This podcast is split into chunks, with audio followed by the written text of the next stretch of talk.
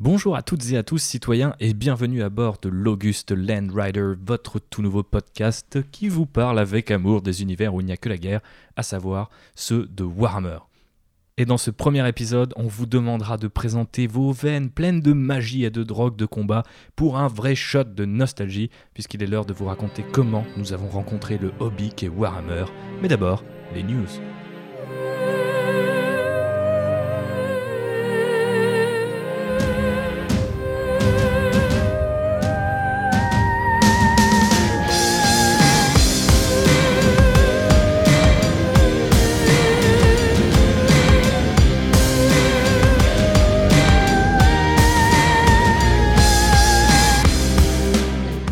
Connaissez pas encore la formule, mais voilà comment elle va fonctionner. À chaque numéro, les passagers du Land Rider vous ramèneront une nouvelle chacun. Et on commence par Gibouille. Gibouille, de quoi tu veux nous parler pour cet épisode numéro 1 Et Eh bien pour ce premier numéro, je voulais vous parler des sorties récentes de Warcry. Alors Warcry, c'est le jeu d'escarmouche de Games Workshop qui se passe dans l'univers des of Sigmar et qui était au départ centré sur les mondes du chaos et sur les bandes chaotiques. À la sortie du jeu, il y avait quelques armées des of Sigmar qui ont eu droit à un petit paquet de cartes pour pouvoir jouer quelques figurines. Mais là, ça y est, toutes les factions, sauf Cities of Sigmar, mais ça se comprend par la taille de l'armée, ont eu droit à leurs cartes. Et donc, vous pouvez jouer n'importe laquelle de votre armée à Warcry. Moi, je trouve que c'est une bonne chose parce que Warcry, c'est un jeu que j'aime beaucoup. euh, je vous en parlerai souvent. Et là, ça permet à n'importe qui qui joue à Age of Sigmar d'essayer le jeu pour juste un paquet de cartes, donc pour 8 balles. Il peut prendre n'importe lesquelles de ses figurines, parce que normalement, c'est que, manque que des troupes, et venir les essayer à Warcry. Sachant qu'il y a aussi des boîtes qui ont été créées pour certaines factions Oui, qui mélangent certaines boîtes, enfin certaines boîtes des of Sigmar pour vous proposer une bande euh, jouable. C'est ça, il y a une boîte spéciale Stormcast, une Night Haunt et une euh, Gobelin C'est ça. qui sont sorties et euh, qui sont en plus au même prix que les bandes Warcry habituelles, alors que les figues qui sont dedans sont des multikits euh, avec des, euh, des postures euh, interchangeables et tout ça. C'est un bon deal en plus financièrement et ça permet, bah, si vous n'êtes pas intéressé par une des bandes du chaos ou si vous avez déjà une bande du chaos et que vous voulez partir sur de la destruction, de l'ordre ou de la mort, d'avoir une autre bande assez facilement. Ok. Et t'as acheté quelques paquets de cartes du coup depuis euh, ces sorties-là? Oui, alors moi j'ai récupéré celle des démons de Slanesh, parce que Mhm. j'aime beaucoup les démons de Slanesh. Ah. Euh, j'ai récupéré un peu de cornes aussi, mais les mortels de cornes, pas les démons. Ok. Parce que j'adore l'esthétique des barbares de cornes. Et je, Ils sont je- super beaux. Ouais, c'est. Blades of Corn. Je trouve que dans les. On va dire sur les figurines Age of Sigmar chaos, chez les humains chaotiques, je trouve que c'est les mieux, les corneux. Mhm. Alors que corne, c'est le dieu que potentiellement j'aime le moins. Dans le chaos, là, je. Tu es tout en paradoxe. Bah ouais, mais je trouve qu'il y, a un- il y a un côté euh, vraiment brutal dans les figurines qui est hyper bien retranscrit et elles sont sympas à peindre. Moi j'aime bien peindre la peau en fait, et c'est quasiment des mecs en slip avec des grosses haches. Donc il y a beaucoup de peau à peindre. Il y a aussi pas mal d'armure et le, le métal, c'est pareil, c'est une matière que j'aime bien peindre et euh, sur laquelle je suis assez à l'aise. Donc je vais me faire aussi un peu de cornes et j'ai récupéré les ogres dans la sortie précédente parce que bah, c'est des gros gros bonhommes euh, un peu ridicules et je pense qu'ils iront bien aussi avec mes, à côté de mes orques dans ma vitrine. Et je pense qu'une bande de trois ogres t'emmène très vite aux 1000 points Oui. nécessaires pour jouer à Warcry. Ouais, j'ai regardé, je, vais, je pense que je vais avoir 3, 4 ogres et après 5-6 gnoblars. De mon côté, euh, j'ai acheté les cartes euh, Skavens et Séraphon, Homme Lézard. J'ai du mal avec ce nom. Il y, a, il y a certains noms que j'ai acceptés, mais Séraphon, j'ai Ouais, toujours un peu de mal. C'est bizarre, je trouve que c'est un nom qui fait angélique en fait. Ouais, c'est ça. Et ça, ça est chelou avec des. Ce qui est censé, euh, oui, faire écho à leur nature de démon du bien, on va le dire comme ça, euh, dans l'univers des of Sigmar. Mais c'est vrai que ça représente pas aussi bien le côté reptile, euh, qui quand même est. euh, Il y a le côté plume, Voilà, mais c'est il n'y a ça. pas le côté reptile. Donc c'est un petit peu dommage. Euh, Et toi, du coup, ton actu? Mon actu, euh, c'est euh, les figues annoncées là euh, tout juste à la Toy Fair de New York, qui est toujours un grand moment pour bah, les constructeurs de jeux et de jouets. En l'occurrence, Warhammer était présent et donc a annoncé un partenariat avec McFarlane Toys. Donc c'est une branche de Toys qui a été créée par Todd McFarlane, le créateur de Spawn et l'un des co-créateurs de Image Comics. Donc euh, des gens qu'on aime bien euh, ici, euh, et qui va proposer pour ce début de gamme Warhammer 40 000, puisqu'on nous parle vraiment d'une gamme, et pas juste d'une petite figurine, un Space Marine Primaris, comme c'est original, mais dans deux versions. Donc il y aura une version peinte aux couleurs des ultramarines, qui est un peu voilà le- le- le- l'exemple Oui, bah, le- c'est le Space Marine bleu que tout le monde connaît. par excellence, et une version euh, non peinte, donc qui sera euh, parfaite pour représenter votre propre chapitre. C'est assez cool puisqu'on a déjà vu euh, les partenariats de Warhammer se développer du côté merchandising ces dernières années, avec parfois la possibilité de peindre euh, les toys. Donc c'était le cas notamment à l'arrivée des pop, mais c'était dans des éditions limitées dans le temps ou en nombre. Donc là, apparemment, c'est pas le cas. Il y aura au lancement la version non peinte et la version peinte. Bah oui, il y a eu la pop, euh, il y a eu la figue Bandai qui a été annoncée. Donc moi je trouve ça assez Qui a intéressant. même, euh, enfin, qui a même été vendu hein, ouais, déjà. oui, mais qui n'a pas encore été livré. Oui. Euh, on a des amis qui sont impatients de la recevoir. Euh, Il y a la figurine Bandai et là il y a la figurine bah, McFarlane. Ce qui me semble la différence entre les deux, c'est que la Bandai a l'air beaucoup plus articulée. Ouais. Mais euh, la McFarlane annonce une vraie gamme en fait. Mhm. Et je pense qu'on aura d'autres choses que du Space Marine. Alors que la Bandai, ça ressemble plus à un coup d'une fois. Quoi. Ouais, c'est ce que dit l'article de Warhammer Community en tout cas, que euh, la gamme va se développer euh, et au-delà des Space Marines. Ce qui est plutôt cool, une figurine articulée par faction, ça pourrait être très chouette, sachant que le budget sera quand même moindre que euh, le prix de la Bandai, parce que je crois que c'était 90 euros si je dis pas de bêtises. Il me semble que c'était quelque chose comme ça. Et ça fait toujours un peu mal quand t'aimes ce hobby de se dire euh, pour 90 euros, soit j'ai une petite armée, soit j'ai ma figurine de Space Marine. Donc là, on devrait avoir un dilemme un peu, un peu moins difficile à gérer. Donc c'est pour ça que j'ai retenu cette news. Puis moi j'at- j'attends vraiment de voir la suite euh, parce que s'ils commencent à faire des figurines du chaos, à faire des Xenos, euh, un petit Eldar, un Drukhari ou un Orc, ah, moi je... un Orc ou un Drukhari, euh, je céderai. hein. Autant Ouais, le Space Marine, je vais le laisser passer, tu vois, mais s'ils vont dans les autres races ou dans les autres personnages qui sont un peu moins utilisés dans... quand ils vendent l'IP et qui font des produits dérivés, ça peut m'intéresser. Clairement. Moi, je veux ma figue de Katachan, quoi. C'est tout. Tu sais, façon, euh, comment c'était ce Mais ta figue de Katachan, t'impor- t'achètes n'importe quel produit dérivé Predator et c'est bon, t'as une figue de Katachan. Oui, mais c'est pas pareil. euh, ça suffit maintenant, JB. Passons plutôt au sujet de ce premier numéro, qui est comment on a rencontré le hobby. Alors, encore une fois, l'idée est de commencer euh, doucement à bord euh, du Land Rider pour vous permettre de prendre euh, le train en route, de comparer vos expériences aux nôtres et bien sûr d'en apprendre un peu plus sur l'équipage de ce formidable podcast. Donc, euh, on va tout d'abord en apprendre un peu plus sur ce bon gibouille. Est-ce que tu veux bien nous raconter ton histoire, ta relation avec euh, les univers de Warhammer, avec un maximum de détails croustillants? Alors, euh, donc moi, ça commence quand j'étais au collège. Euh, à l'époque, je jouais aux cartes Magic. Et j'achetais mes cartes dans une boutique qui s'appelait City Games, qui était en fait un- une boutique de jeux vidéo. Quand j'étais en cinquième, a ouvert à Châlons-en-Champagne une boutique qui s'appelait le Petit Tambour, qui en fait euh, faisait du modélisme et de l'airsoft. Et pas de petit tambour, du coup? Non, C'est dommage. mais ils avaient aussi des Warhammer et des cartes Magic. Et ils vendaient les cartes Magic moins chères que chez City Games. Donc j'ai commencé à aller acheter mes cartes Magic là-bas. Et euh, avec euh, un ami à moi qui s'appelait Valentin, on est tombé sous le charme des figurines. On n'avait jamais vu ça. On comprenait pas trop ce que c'était au départ. C'est-à-dire que c'était des boîtes avec des bonhommes en plastique à monter. On pouvait jouer avec après.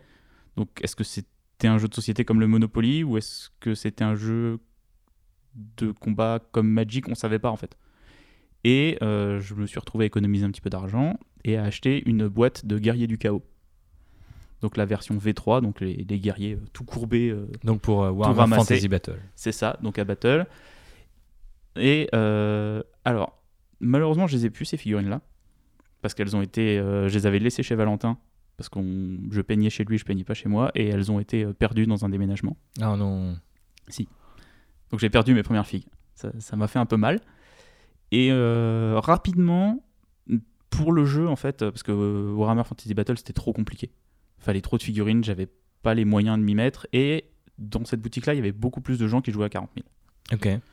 Donc, je me suis un peu plus rapproché de 40 000. J'ai découvert l'univers, euh, notamment avec le Codex Armageddon, Très bon codex. qui sortait à ce moment-là avec cette euh, illustration incroyable de de Garrick face à à Gazgul. Gazgul. Et Alors pour resituer, c'est euh, le codex qui accompagne une campagne mondiale et qui a proposé, euh, si je me souviens bien, les règles de plusieurs chapitres Space Marine, il me semble Black Templar et Salamanders. Black Templar et Salamanders. et euh, bien sûr bah, plus de contenu pour la garde impériale et les orques qui s'affrontaient sur euh, le monde euh, forge qui est Armageddon. Exactement. Et dans ce codex, il y avait une illustration du Librarian Salamanders qui tenait son épée en avant et qui invoquait une espèce de dragon de feu enroulé autour de l'épée.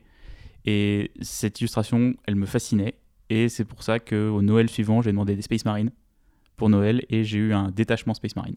Lourd. Que du coup, j'ai peint aux couleurs des Salamanders. Donc t'as déjà eu des salamanders. J'ai déjà eu des Salamanders. Donc j'avais euh, une escouade de 10, des Terminator, trois motos, un Land Speeder et un capitaine. Sympa. Donc ça, c'est, on va dire, mon premier pas dans l'univers de 40 000. Et j'ai assez vite lâché 40 000.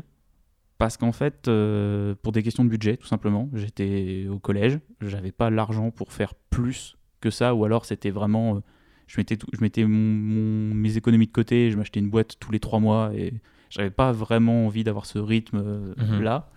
Donc je me suis mis à confrontation, et j'ai beaucoup, beaucoup joué à confrontation. Et j'ai vraiment vécu le wargame pendant 3-4 ans via confrontation. Et puis t'as arrêté? J'ai arrêté quand je suis arrivé au lycée. Fin, ouais, fin du collège, euh, début du lycée, parce que du coup, j'achetais plus de, de bandes dessinées et de mangas à l'époque. Et j'ai euh, repris avec euh, la V8. de Warhammer 40 000, donc ça. en 2017. De- donc il y a 3 ans maintenant. Ouais, euh, sous le forcing de Charles et de toi. d'accord. Parce que je m'étais remis à la peinture euh, un petit peu avant pour les jeux le de jeu. Conan, ouais. voilà, vrai. notamment pour Conan. Et, euh, et j'aimais bien peindre, ça me faisait du bien, ça me détendait. Et puis euh, la V8 est arrivée, et puis euh, toi et Charles, vous étiez là, vas-y, euh, commence un peu Warhammer, t'aimes bien peindre déjà, euh, lance-toi. Et je me suis complètement reconnu dans les orques. Mhm. Voilà. Je sais pas ce que ça dit sur toi, mais. C'est la, la bêtise plus l'esthétique Mad Max, c'était parfait pour moi. Ok, Donc euh, j'en suis là, maintenant je peins beaucoup d'orques. c'est une belle histoire. Voilà. Et toi, du coup, t'as commencé comment? Euh, j'ai commencé, euh, une fois n'est pas coutume, euh, via, la, via la superbe tradition orale, puisque, alors ce n'est pas une référence à des pratiques slaneshi, mais simplement mon cher meilleur ami qui s'appelle Raphaël et qui à tous les coups nous écoute aujourd'hui, donc je le salue et je le remercie pour m'avoir introduit à Warhammer 40 000 d'une manière assez étrange, parce que si je me souviens bien, il m'a parlé de Warhammer 40 000 avant même que je sache ce qu'était Warhammer, Warhammer 40 000, les figurines Warhammer et l'univers Warhammer. Mais il m'a parlé d'un truc où des types qui ressemblaient vaguement à des chevaliers chevauchaient des motos, avaient des armes plus gros qu'un tank et euh, affrontaient des démons dans un contexte vaguement SF, mais pas trop. Et tout ce qu'il me racontait, un, me fascinait, mais deux, euh, était impossible pour moi à visualiser jusqu'au jour où, alors à l'époque, moi aussi, je vis dans un bled parce que j'habite en Corrèze. Donc vraiment, je suis, dans le trou du cul de la France, euh, dans, le, plus éloigné des agrimondes si on était dans l'univers de Warhammer 40 000. Et euh, du coup, je tannais souvent mes parents pour aller euh, à la ville. Donc, en l'occurrence, c'était soit Tulle, de la chère ville de François Hollande, soit Brive-la-Gaillarde. Et je crois que cette fois, c'était Brive-la-Gaillarde. Et en fait, à l'époque, j'achetais encore beaucoup de Lego. Parce qu'on est au début des années 2000. euh, et je voulais mes Lego Star Wars. Euh, dont on a parlé dans notre autre podcast qui s'appelle Hot Rider. Et il y a un numéro spécial Lego Star Wars si vous voulez apprendre la suite de cette histoire. Mais euh, du coup, la version Warhammer de cette histoire fait qu'on s'arrête dans un magasin pour acheter des Lego Star Wars, donc un magasin de jouets, tout ce qui est le plus classique. Et euh, dans les magasins de jouets, tout ce qui est le plus classique, il y a un rayon modélisme qui est toujours hyper limité et qui est parfois situé près des caisses. Et donc, du coup, j'arrive à la caisse. Je passe devant ces maquettes, un peu comme je passe toujours devant ces maquettes, c'est-à-dire à moitié intrigué parce que j'avais fait des maquettes. Il y a des maquettes d'avions, il y a des et- tanks, il y a des petits trucs comme ça. j'ai- J'aime ça, tu vois, Hmm. fondamentalement. Deux, deux- deux, trois pots de, de révèle Et qui c'est se battent ça, euh, exactement. sur un petit, un petit Et je fais, présentoir. tiens, on, ça, on c'est- voit, on voit- on connaît tous ce rayon-là. On connaît tous ce rayon-là, sauf que dans ce rayon-là, il était euh, un petit, euh, il y avait un petit prolongement, on va dire wargame, dans lequel on avait quelques boîtes de Warhammer Fantasy et surtout de Warhammer 40 000. À l'époque, il faut savoir que les boîtes de Games Workshop ne montrent pas les figurines, elles sont illustrées et donc euh, présentent euh, les figurines euh, telles qu'elles sont dans l'univers, avec généralement des illustrations un peu épiques, parfois un peu perturbantes, mais souvent stylées. Et là, je vois un Space Marine, en l'occurrence un motard Space Marine, dans la boîte où il y a juste un motard, pas trois, pas l'escouade complète, mais juste un motard. Et donc je vois cette espèce de mec qui est la moto de Judge Dredd euh, avec euh, qui est en train de foncer sur l'ennemi, j'imagine, parce qu'on voit pas l'ennemi. Mais c'est Euh, toujours ça, c'est euh, quand, Ça tire comme, dans tous les comme sens. les derniers carrés ou des trucs comme ça. Moi, le détachement Space Marine que j'avais, c'était un dernier carré de Crimson Fist Mhm. sur l'illustration, et il y avait des ennemis tout autour, mais on les voyait pas. Ils étaient en rond et ils tiraient dans le vide, quoi. Et voilà. Et donc là, ce Space Marine tire dans le vide et fonce sur des ennemis qui n'existent pas à, à- à bord de sa moto. Et je retourne la boîte et je vois que c'est une figurine. Et, surtout, j'interprète, je, fais la connexion avec ce que m'avait raconté euh, ce chez Raphaël. Et je vois ce logo qui à l'époque était hyper mastoc, euh, un peu taillé dans le béton, mais avec des lettres vert fluo, Warhammer 40 000. Et là, je fais Ah ouais, mais c'est ça et tout. Et donc, je me dis Ok, je vais essayer d'en apprendre plus. Parce que il faut savoir qu'entre temps, il m'avait parlé de Warhammer, mais je suis même pas sûr qu'il m'avait parlé du nom. Il m'avait parlé de ce que c'était, tu vois. Et j'essaie de comprendre ce que c'était. Maintenant, j'avais un nom, donc je rentre, je monte pas mon Lego ou je le, je le mets de côté euh, deux secondes, et j'utilise les. Je crois qu'on avait genre deux heures par mois, ce qui me paraît totalement déconnant d'internet à l'époque, avec cette espèce de truc ADSL tout pourri qui fait un bruit de de Dieu machine quand tu le quand tu le lances. Donc je lance ce truc et je sais que genre j'ai pas le droit, tu vois, j'ai déjà économisé, je sais pas, j'ai pris mes 20 minutes sur les deux heures. euh, pa- Attention, les parents euh, les parents vont vont débarquer. Je tape Warhammer 40 000 et je commence à voir des illustrations des trucs et tout. Je fais ok, ça ça a l'air complètement dingue. Il faut absolument que j'en trouve. Et je crois que j'ai réussi à voir où, il- où je pouvais euh, me rendre pour en acheter. Et euh, du coup, je savais pas qu'il y avait des boutiques Games Workshop, mais j'avais tapé euh, Warhammer, puis je sais pas, peut-être le nom de la région ou un truc comme ça. Et je vois qu'il y a d'autres magasins de jouets, euh, donc dans la ville de Tulle, où ils en vendent. Il y a l'air d'avoir Mhm. des gros rayons et tout. Donc je fais ok, j'y vais. Donc quelques mois plus tard, parce que j'ai- pas d'indépendance financière ou très peu et pas de mobilité, donc je me retrouve dans, dans un autre magasin de jouets et là je vois le rayon Warhammer 40 000 et bon, je pense que j'avais déjà tanné mes parents, je me souviens plus très bien, mais j'ai dit voilà, c'est ça que je veux, c'est ça dont je te parle là depuis des mois. Et entre temps, j'avais eu Raphaël au téléphone parce qu'on s'appelait régulièrement parce qu'il n'y avait pas d'internet et on s'appelait. Je disais mec, tu te souviens de tout dont tu m'as parlé Je crois que j'ai vu à quoi ça ressemble. C'est un mec sur une moto et tout. Et il décrivait, il était ah oui oui c'est ça c'est ça. Donc j'achète ma première boîte qui est une escouade de Tactics Space Marine mais de 5 hommes, ce qui n'existe plus aujourd'hui. Celle où il a pas d'armes spé. Pas d'armes spé, pas de sergent, juste 5 C'est ceux où ils ont encore les bolters un peu collés ou... Non, c'était déjà euh, V2.5 slash V3, donc ils étaient quand même encore pas mal. D'accord, ah bah c'est les mêmes que moi, ils sont un peu statiques, mais ils Voilà. ont quand même le bolter. euh, Tu peux en- le, le bolter, c'est le, le- la version, je crois, euh, Godwin. Donc là, on est totalement, mais je crois que c'est la version un peu moderne, c'est qui est un peu plus carré. c'est pas l'espèce de version où tu as le chargeur courbe. euh, en dessous, et, et, t'as juste le canon qui dépasse. C'est ça. Donc c'est quand même un, un poil plus moderne. Donc euh, je trouve l'esthétique euh, forcément super intéressante. Et là, mon père, il me fait Bah ouais, mais comment tu vas les peindre? Et là, je fais Ah oui, c'est vrai, putain, merde. Alors du coup, il se trouve qu'ils ont une gamme hyper limitée de peinture citadelle. Je sais même pas s'ils avaient en fait des citadelles color. Donc je me retrouve à acheter moitié citadelle color, moitié des trucs de maquette. Et mon père me dit Ah, mais de toute façon, moi j'en ai encore plein, des peintures de maquette et tout. Parce que ton père fait des maquettes de train. Euh, il faisait des maquettes plutôt d'avions Ah. et de, de chars. Ah oui, d'accord. Et euh, ouais, il faisait des maquettes de train quand il était petit. Donc en fait, euh, genre notamment quand j'ai commencé le hobby, j'ai hérité de sa petite boîte en bois de modélisme où tu avais une scie, des couteaux, des pinces et tout. Tout ça a été rouillé, mais c'est comme ça que j'ai commencé. Enfin, ou a été rouillé très vite en fait dès que c'est arrivé au contact de l'air parce que ça a été enfermé dans une boîte trop longtemps. Et du coup, je reviens à la maison, j'ouvre cette boîte. Et là, première déception, il manque les backpacks, donc les espèces de packs dorsaux, euh, du coup, euh, qui, euh, je pense, alimentent l'armure d'un Space Marine. Je suis même pas sûr de ce que ça fait. Ça m'est jamais arrivé depuis, et je sais toujours pas si c'est moi qui les ai perdus, mais je suis vraiment persuadé que, genre, je, je pense que mes parents s'en souviennent parce que j'étais en mode, faut qu'on y retourne parce que Il genre, manque ça. il manque ça, quoi. C'est c'est quand même la première fois que j'entends quelqu'un qui me dit qu'il manque un truc dans sa boîte. Ouais, c'est pour ça que je me dis, ça se trouve, je l'ai perdu, ou ça se trouve, Mm. en fait, ils vendaient les boîtes pas filmées, Et quelqu'un quelqu'un avait les a tiré le truc, tu vois. Parce que typiquement, c'était une boutique un peu, je dirais, c'est un magasin de jouets, donc c'était pas non plus obscur, mais je me disais, ça peut arriver. Et euh, bah, la dernière fois, je Première ça- boîte, première déception. première déception. Euh, et, euh, et du coup, je les monte quand même.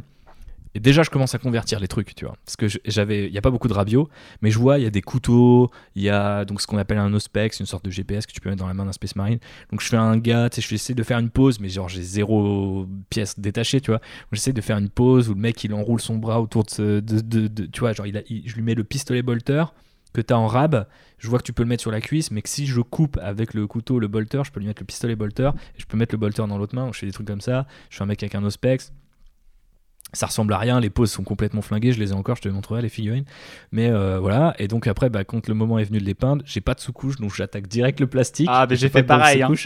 Et, euh, et du coup, bah, j'ai pas le Ultramarine Blue, le fameux. Bah là, moi, ce que j'avais, c'était quasiment un turquoise. Et en plus, ça avait un finish euh, laqué, en fait, euh, que, que t'as typiquement sur les peintures de maquette. Ah bah oui, ça devait être une peinture à base de, de solvant. Ouais, c'était une galère. Fallait que je secoue, après, fallait que je touille avec un bout de, de grappe et tout. Enfin, c'était un enfer.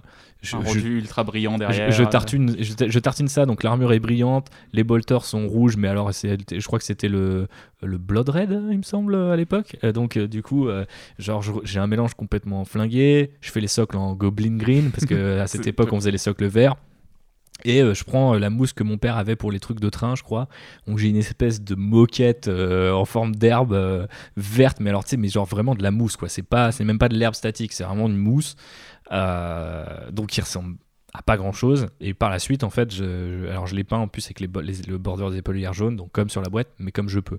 Et quand t'as déjà mis du jaune, euh, jaune, pardon, du bleu laqué et que t'essaies de remettre du jaune citadelle dessus, enfin, je te Ça te fait pas du vert baveux. C'était ouais. dégueulasse.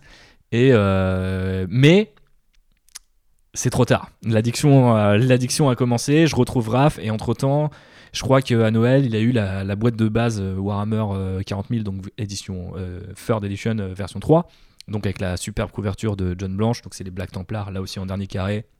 C'est le visuel pour moi Warhammer 40 000 par excellence. Dans, ce, dans cette boîte, il a les Black Templars, il a des Eldar noirs et il a le livre de règles. Ce qui a disparu ensuite et qui maintenant est revenu. Dans les boîtes de base, tu as de nouveau le livre de C'est vrai qu'il y a règles. eu quelques années où il n'y avait pas le livre. Il n'y avait pas le livre. Ça, c'est très mauvaise idée. Et du coup, là, tu as le livre de règles, donc tu vois toutes les factions, tu commences le lore, les illustrations dans un délire, parce que en fait, bien sûr, euh, Warhammer 40 000 ou enfin, Games Workshop de manière générale mélange toujours des illustrations qui sont parfois datées de 20-30 ans en fait euh, d'écart de l'une à l'autre. Donc la couverture était à jour, mais à l'intérieur, tu avais des dessins, mais des trucs cauchemardesques. Je commence à flipper, tu vois. Je me dis, mais en fait, les Space Marines, c'est pas des gentils, t'as vu leur gueule, le mec, il a des tuyaux dans la gorge, c'est dégueulasse. Donc ça me matrix complètement, mais j'en veux plus, tu vois. En plus, euh, bah, Raph, il commence à peindre des trucs en Black Templar, euh, et je me souviens, on faisait des, des, des, des, des trajets entiers de bagnole à, à deux, tu sais, sur le livre de règles, en mode, attends, vas-y, j'ai pas lu, j'ai pas lu, j'ai pas lu ça. Et euh, donc c'est la grosse folie. Et euh, par la suite, lui, il va continuer, je crois, euh, euh, du coup, avec ses Eldar noirs, euh, des orques. ensuite, il va se mettre au chaos. Donc moi, là, je développe mon armée d'ultramarines, Space Marine. J'achète mon premier tank et en fait, j'arrive dans un Games Workshop, je crois, l'été suivant. Donc c'est un truc, genre, limite, ça m'a mis un an, tu vois, à arriver. Donc cette fois à Nancy, parce que j'étais de retour dans l'Est où vit ma famille. Et Mais là, c'est le truc qu'on avait quand on était gamin, c'est que ça, le temps entre deux Il achats, il est, il hyper était long. super par, à main- par rapport à maintenant, ouais. où on est là, bah oui, attends, c'est bon, il y a une fille que je la veux, je l'achète. euh. Et C'était un peu magique ce côté enfant où tu t'attendais super longtemps ton truc et, et quand tu l'avais, tu ouvrais la boîte et moi je, moi je sais que mon Land Speeder, je, je l'ai, je sais pas comment j'ai fait, je l'ai mal collé machin, il tenait pas, il était éclaté, il tenait qu'une boulette de gomme fixe à l'intérieur, tu vois, je, je l'ai massacré le Ouais. kit parce que je pense que je l'ai pas collé dans le bon sens donc j'ai dû arracher un truc pour le recoller, il était éclaté de chez éclaté, mais je le kiffais tellement. Mais c'est ça. Et là, là c'est là que j'achète mon premier véhicule. Je crois qu'en même temps, euh, du coup, euh, je sais pas, ça doit être de l'argent économisé.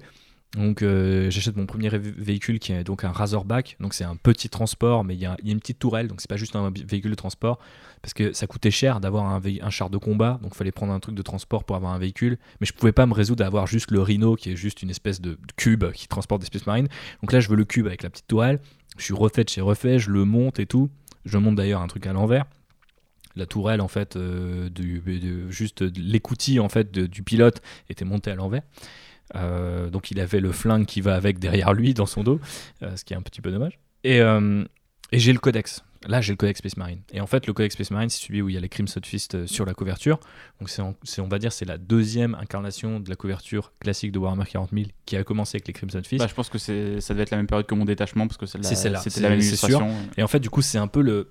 Je dirais c'est un peu le codex 2.5 parce que euh, en fait euh, tu pouvais jouer à l'époque c'était le codex actuel mais en fait les figurines c'était celles de l'édition d'avant. Donc tu avais les dévastators qui avaient donc qui sont les, les le, le- comment dire les, Les armes lourdes. les armes lourdes des Space Marines voilà ils les portaient sur l'épaule alors que le kit c'était déjà plus le cas en fait le kit que tu le vendais lourd tenu à deux mains. Ça. le, le kit qu'ils vendaient dans les magasins, c'était plus le cas, Mm. mais ce que tu voyais dans le livre de règles, c'était encore ça. Donc moi, je suis complètement confus. euh, Je me dis, mais attends, je comprends pas. Les Terminators ressemblent pas à ça, les Devastators ressemblent pas à ça. Puis là, ils sont peints avec des, des, des canons laser jaunes. Qu'est-ce que c'est que cette histoire?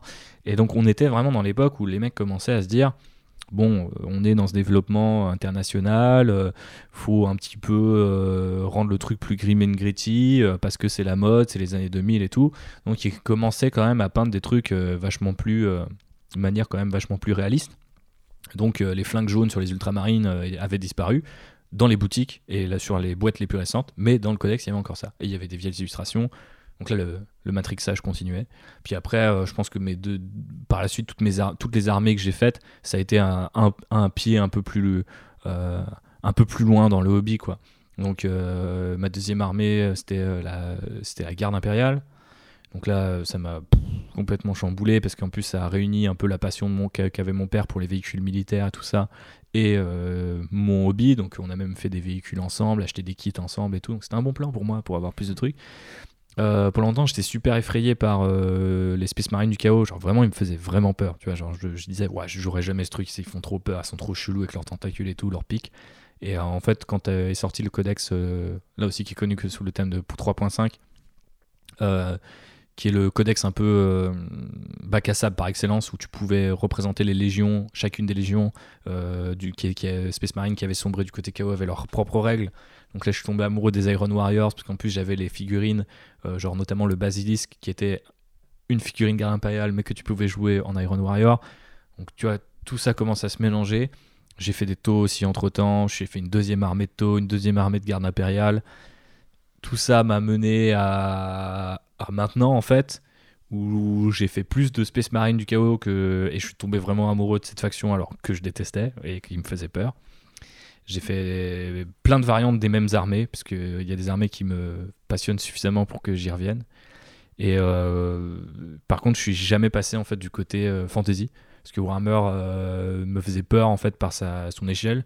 Il y a beaucoup de figurines que j'adore, notamment j'adorais les hommes lézards, j'adore toujours les hommes lézards. j'adore l'Empire, parce que c'est un peu la garde impériale de Warhammer Fantasy Battle. Mais il y a un truc qui fait que vu que j'avais personne avec qui jouer et c'était déjà dur de continuer Warhammer 40 000 parce que même des potes comme Raph qui étaient super passionnés, bah, ils ont lâché au bout d'un moment. Et moi j'ai jamais lâché. Donc j'ai une vraie fierté là-dessus, c'est que j'ai pas eu de Dark Age autour de Warhammer où je dis ouais c'est bon, euh, maintenant je vais boire la des garde coups et tout. Il a jamais lâché. La, la, garde meurt mais ne se rend pas. Et donc le hobby euh, n'est jamais, jamais, euh, ne s'est jamais rendu.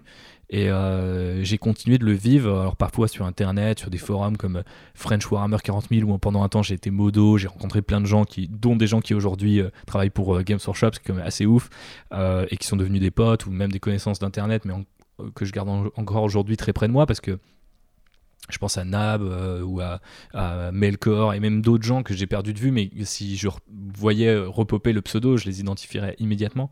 Même parce que tu as, grandi en même temps qu'eux, en fait. Bah, c'est ça. Via le hobby, vous avez suivi une évolution. Et souvent, c'était des gens plus âgés. Vous avez fait vos études, voilà. Donc, moi, j'avais besoin quelque part aussi de cette tutelle. On en parlait dans l'épisode 0 de Internet. Maintenant, voilà, tu as Instagram, tu utilises le hashtag Warmonger quelque part, et en fait, les gens vont te répondre. à l'époque, c'était pas du tout le cas. Et moins j'avais de potes qui jouaient, et moins il y avait euh, d'émulation et euh, d'entraide quoi. Donc en fait à un moment je me suis retrouvé tout seul sur mon écran, mais bah voilà, commencé à avoir MSN, commencé à avoir les forums, donc euh, bah, je, me suis, je, me suis, rapatrié là-dedans quoi. Moi alors j'avais pas internet à l'époque, mais j'étais un peu tout seul aussi et c'est par les, les, magazines en fait que j'arrivais à suivre, tu vois.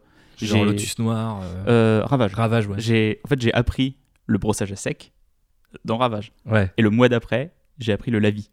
Ouais, c'est ça, mais tu es obligé d'attendre, quoi. Alors que sur Internet, euh, tu passes à la vidéo suivante. Bah, c'est-à-dire que maintenant, on t'apprend tout ça en même temps, on te donne tout d'un coup, alors que voilà, moi j'avais dû attendre un mois ou peut-être deux, c'était peut-être un bimensuel, tu vois, à l'époque. J'en avais plusieurs euh, des, des magazines comme ça, et j'en avais un où il y avait le brossage et l'autre où il y avait le lavis, quoi.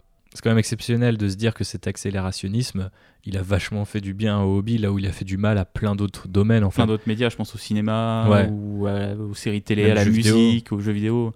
Et euh, on, subit tout ça. maintenant, les œuvres, elles ont une durée de vie d'un week-end et puis après, on passe à autre chose. Quoi. Mais moi, ça m'a pas mal euh, aidé à survivre dans le milieu du hobby. Et je dis vraiment à survivre parce que je crois que je continuais.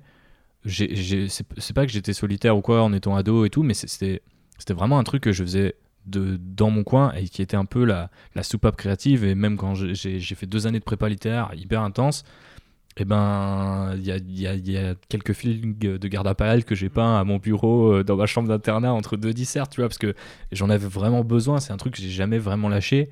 Et je crois qu'en fait, la période où j'en ai fait le moins, c'est quand je suis parti euh, étudier à l'étranger, en l'occurrence euh, à Amsterdam. Mais en fait, j'ai acheté le White Dwarf au Warhammer Store de Amsterdam qui était ouvert le dimanche. Donc en fait, j'y allais le dimanche parce qu'il n'y avait jamais personne et je pouvais parler vite fait en anglais avec le gars et c'était une bonne époque aussi. Donc j'avais pas le temps d'en faire ou j'avais pas pris le matos parce que j'étais à l'étranger, j'étais pas si loin, mais j'aurais pu.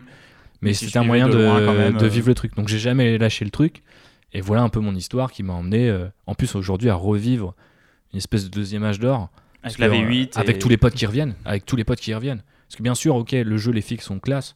Mais ce qui fait que j'y suis revenu, c'est aussi que maintenant j'ai un groupe de joueurs dans lequel investir toute cette passion. Quoi. Bah, L'émulation qu'on a connue à Nantes euh, avec Thomas, avec Clément, avec Raph après qui arrivait après, bien c'est ça qui m'a mis dedans vraiment. Quoi.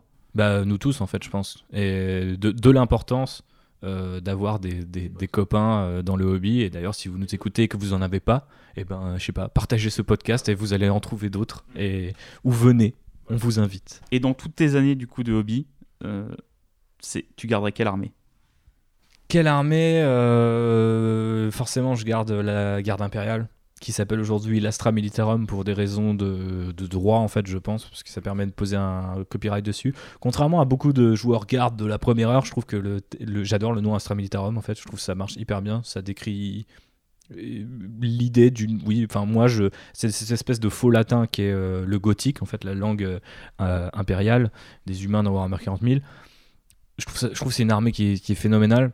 Euh, d'un point de vue modélisme en fait parce que bah, déjà je peux m'inspirer de toutes les influences historiques euh, tu peux faire tout représenter tout un tas de régiments à la fois, c'est-à-dire que ton armée peut être une combinaison de régiments, tu peux juste collectionner plusieurs armées de plusieurs régiments différents. Maintenant, il y a aussi des, toutes des vieilles gammes que je voulais absolument quand j'étais petit et que j'avais pas l'argent que j'achète aujourd'hui. Donc il y a aussi ce côté euh, hashtag hold hammer. Mm. le côté nostalgie. C'est ça, euh, où tu rachètes un peu les vieilles filles mm. qui te, les vieux Talarn. Euh, bah là, au moment où on enregistre, il y a les Valalan qui sont en, made to order, effectivement. Tu, te tâtes à prendre des Valalan bah, Je me tâte, historiquement, c'est vraiment l'un des rares régiments qui m'a jamais parlé plus que ça mais je dois dire que je trouve les filles, euh, je trouve qu'elles se tiennent encore bien. le problème, c'est que Games Workshop les montre avec la peinture de, de l'époque, mais euh, les, filles sont super. Après, moi, dans le, en garde un peu de la neige, je préfère les Vostroyens, tu vois. Ouais, bah c'est clair. Les Vostroyens. Ils ont plus euh, d'identité. Mais... Les Vostroyens, c'est mon régiment préféré, c'est sûr. Après, c'est super dur de dire quel est. Enfin, je trouve que c'est celui qui a, vraiment l'histoire la plus intéressante. On, on fera pas un épisode sur les Vostroyens, mais on fera peut-être un épisode sur l'Astra Militarum un, jour. Euh, en plus, tu connais un autre fan de, de, cette, de cette armée. Mais ouais, du coup, il y a, la possibilité euh, en termes de modélisme, en termes d'histoire. Et puis, en simple, d'un pur point de vue univers, c'est le point de vue humain de l'armée humaine par excellence, celle qui est en première ligne partout sur tous les fronts euh, sur ce qui se passe en fait dans Warhammer 40 000. Et surtout, je trouve que Warhammer et Warhammer 40 000 encore plus, Age of Sigmar a renoué avec cette espèce d'ironie ou de paradoxe permanent. C'est se dire, c'est un monde de, de, dieux, de demi-dieux, de démons, de, forces euh, incommensurables, d'armées euh, gigantesques que tu, tu, ne peux pas imaginer. Mais ce que tu joues, c'est toi. Ce que tu joues, c'est juste un, être humain, tu vois, parmi tant d'autres, avec une baïonnette il y a plein de mèmes, il y a plein de plein de, d'histoires en fait qui représentent cette espèce de bah, je sais pas d'ironie de l'échelle en fait qui fait que bah c'est ta porte d'entrée vers le, regard, l'œil humain sur l'univers de Warhammer 40 000 et c'est complètement délirant de se dire que des mecs comme toi et moi eh ben ils se battent contre des démons, contre des créatures gigantesques et ils ont juste leur fusil et leur baïonnette et c'est tout, tu vois. Et quelque part, pour moi, ça en fait les vrais héros de Warhammer 40 000, parce qu'un Space Marine, déjà de base, il, il, connaît pas la peur, c'est leur maxime, et on leur a enlevé, et ils sont surhumains, et ils, peuvent résister à tout un tas de ils ont plusieurs cœurs, des poumons en plus, euh, voilà. Est -ce tu peux pas t'identifier à un Space Marine. Est-ce que, est -ce que j'aime avec la garde, c'est que tu peux t'identifier à fond, et en plus de ça, tu as l'histoire de tous les régiments entre eux, qui, est, qui, qui crée en fait cette espèce de, de, ouais, de culture, en fait, et, de, de, de, galaxies, d'ethnies en fait. Tu vois, chaque régiment a sa culture qui est souvent inspirée d'une culture euh, euh, bah, de notre monde et qui a évolué et qui est des fois mixée. Euh, tu, penses pas, tu prends par exemple le régiment des, le seul et unique de Tanif, il y a un seul régiment. Donc ça c'est développé dans les romans de Dan Les Fantômes de Gaunt. C'est un régiment qui mélange bah, des origines écossaises avec comment dire l'idée de tireurs d'élite. Donc en fait, c'est des mecs en kilt avec des snipers et qui ont la furtivité de ninja, tu vois. C'est une espèce de, de, de, de combo Marisu total, tu vois, genre, mais en même temps tellement Warhammer parce que imagine un ninja écossais sniper, tu vois. C'est à peu près ça, tu vois. Franchement, à part euh, dans un mauvais direct tout DVD, j'aurais pas imaginé ça. C'est ça. Mais non, mais c'est ça qui est, c'est ça qui est génial avec Le Warhammer 40 Scottish 000. Ninja, tu vois. c'est ça. Parce qu'à Warhammer 40 000, on est toujours à la limite du mauvais goût. Et souvent, on y est, en fait. Mais on le tord tellement que ça en devient fascinant. Et on- euh, il faut prendre de la distance avec euh, le... je, suis un joueur garde, mais tu vois, je, me rends compte à quel point c'est stupide et à quel point, par exemple, des régiments comme les prétoriens qui ont des casques coloniaux euh, et qui sont euh, en, tenue rouge, donc littéralement les Anglais euh, euh, pendant toute cette, époque-là, bah, représentent une, époque un peu chelou de l'histoire de la Grande-Bretagne, tu vois. Mais en même temps, c'est génial de se dire que bah oui, les gars, ils ont injecté aussi cet aspect-là de leur culture dans euh, des figurines. Donc c'est ça qui me fascine avec la, garde, quoi. Et euh, t'ajoutes à ça dans des de- énormément de fiction qui se base aussi sur la garde. Donc typiquement, si c'est une armée que t'aimes bien, c'est une armée que tu peux vivre aussi au travers de ce que tu lis, donc les fantômes de Gaunt et plein d'autres bouquins. Et d'ailleurs, t'as des, aussi des rivalités entre régiments qui sont géniaux. T'as de la politique parce que t'as des officiers impériaux qui sont en, première ligne et t'as des officiers en gants blancs qui sont euh, 13 planètes en arrière et qui disent oui, envoyer un milliard de gens à la mort, c'est pas grave. Et, euh, j'aime aussi cette, euh, cette- Ça me fascine un peu ce, genre de jeu d'échelle. Mais euh, assez parlé de, de mon armée de cœur, parlons de la tienne. Et je vois que tu as un micro vert, je pense que c'est un indice. Bah oui, parce que bah, mon armée de cœur, c'est peut-être le plus grand ennemi de la garde impériale. C'est les orques. Ah ouais, bah l'un des plus récurrents en tout cas. Mm. Parce qu'en fait, euh, toi, si toi tu trouves que tu peux euh, t'identifier à, à un garde, moi je trouve que les orques, c'est une armée où tu peux pas du tout t'identifier. C'est-à-dire qu'ils sont tellement ridicules. C'est vraiment, pour moi, ce qui est le, le plus extrême dans Warhammer, c'est que c'est des bestioles, c'est des espèces de gorilles mélangées avec des singes qui sont verts, qui ont des véhicules à la Mad Max. Et ils Ils ont sont euh, des champignons euh, voilà, qui se développent sous la forme de. L'histoire des orques, c'est que c'est pas une vraie race, c'est que c'est des plantes en fait, c'est des champignons qui se développent et qui ont des qui sont euh, génétiquement prédisposés à un poste au sein d'une armée ou à une à une fonction au sein de l'univers des orques et en fait ils sont tellement ridicules qu'ils en sont drôles. Mhm. Et c'est ça que j'aime bien dans cette armée là, c'est qu'elle est marrante.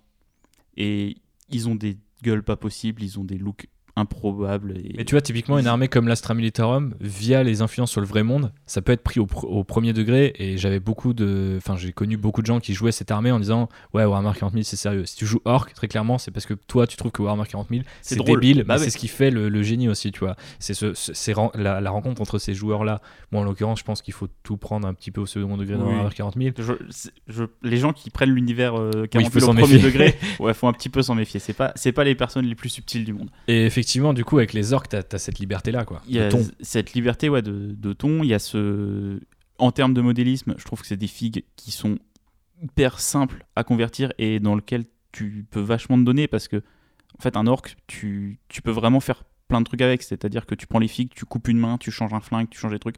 Vu qu'ils ont ce côté bidouille et rafistolage, tu peux faire des trucs pas clean où ça passe nickel. Contrairement à, je pense, tu vois, tu prends une armée de Space Marine, si tu commences à faire des conversions un peu bourrines, Ouais, ça, va casser l'esthétique. Alors que les orques, tu peux faire des trucs improbables. Euh, moi, j'ai monté des figurines euh, pour leur faire, pour simuler des flingues custom. Euh, j'ai collé trois pistolets les uns à la suite des autres. Ouais, C'est un truc qui n'a aucun sens en termes de physique, mais en termes d'esprit, ça fonctionne. Et Bah, la gamme rend super bien ça Voilà. parce que c'est des kits qui te permettent de simuler ça en Mm. quelques pièces et Tout- puis quand tout est te restent, tu mélangeable, peux les euh, utiliser quoi. tout est assemblable euh, les uns avec les autres. La- elle a une vraie unité, la gamme orc, sur les figurines plastiques où euh, bah, la tête d'un orc de n'importe quelle boîte va aller sur le corps d'un orc de n'importe quel- de n'importe quelle autre boîte. Et où il y a ce côté-là où c'est vraiment hyper fun à mélanger.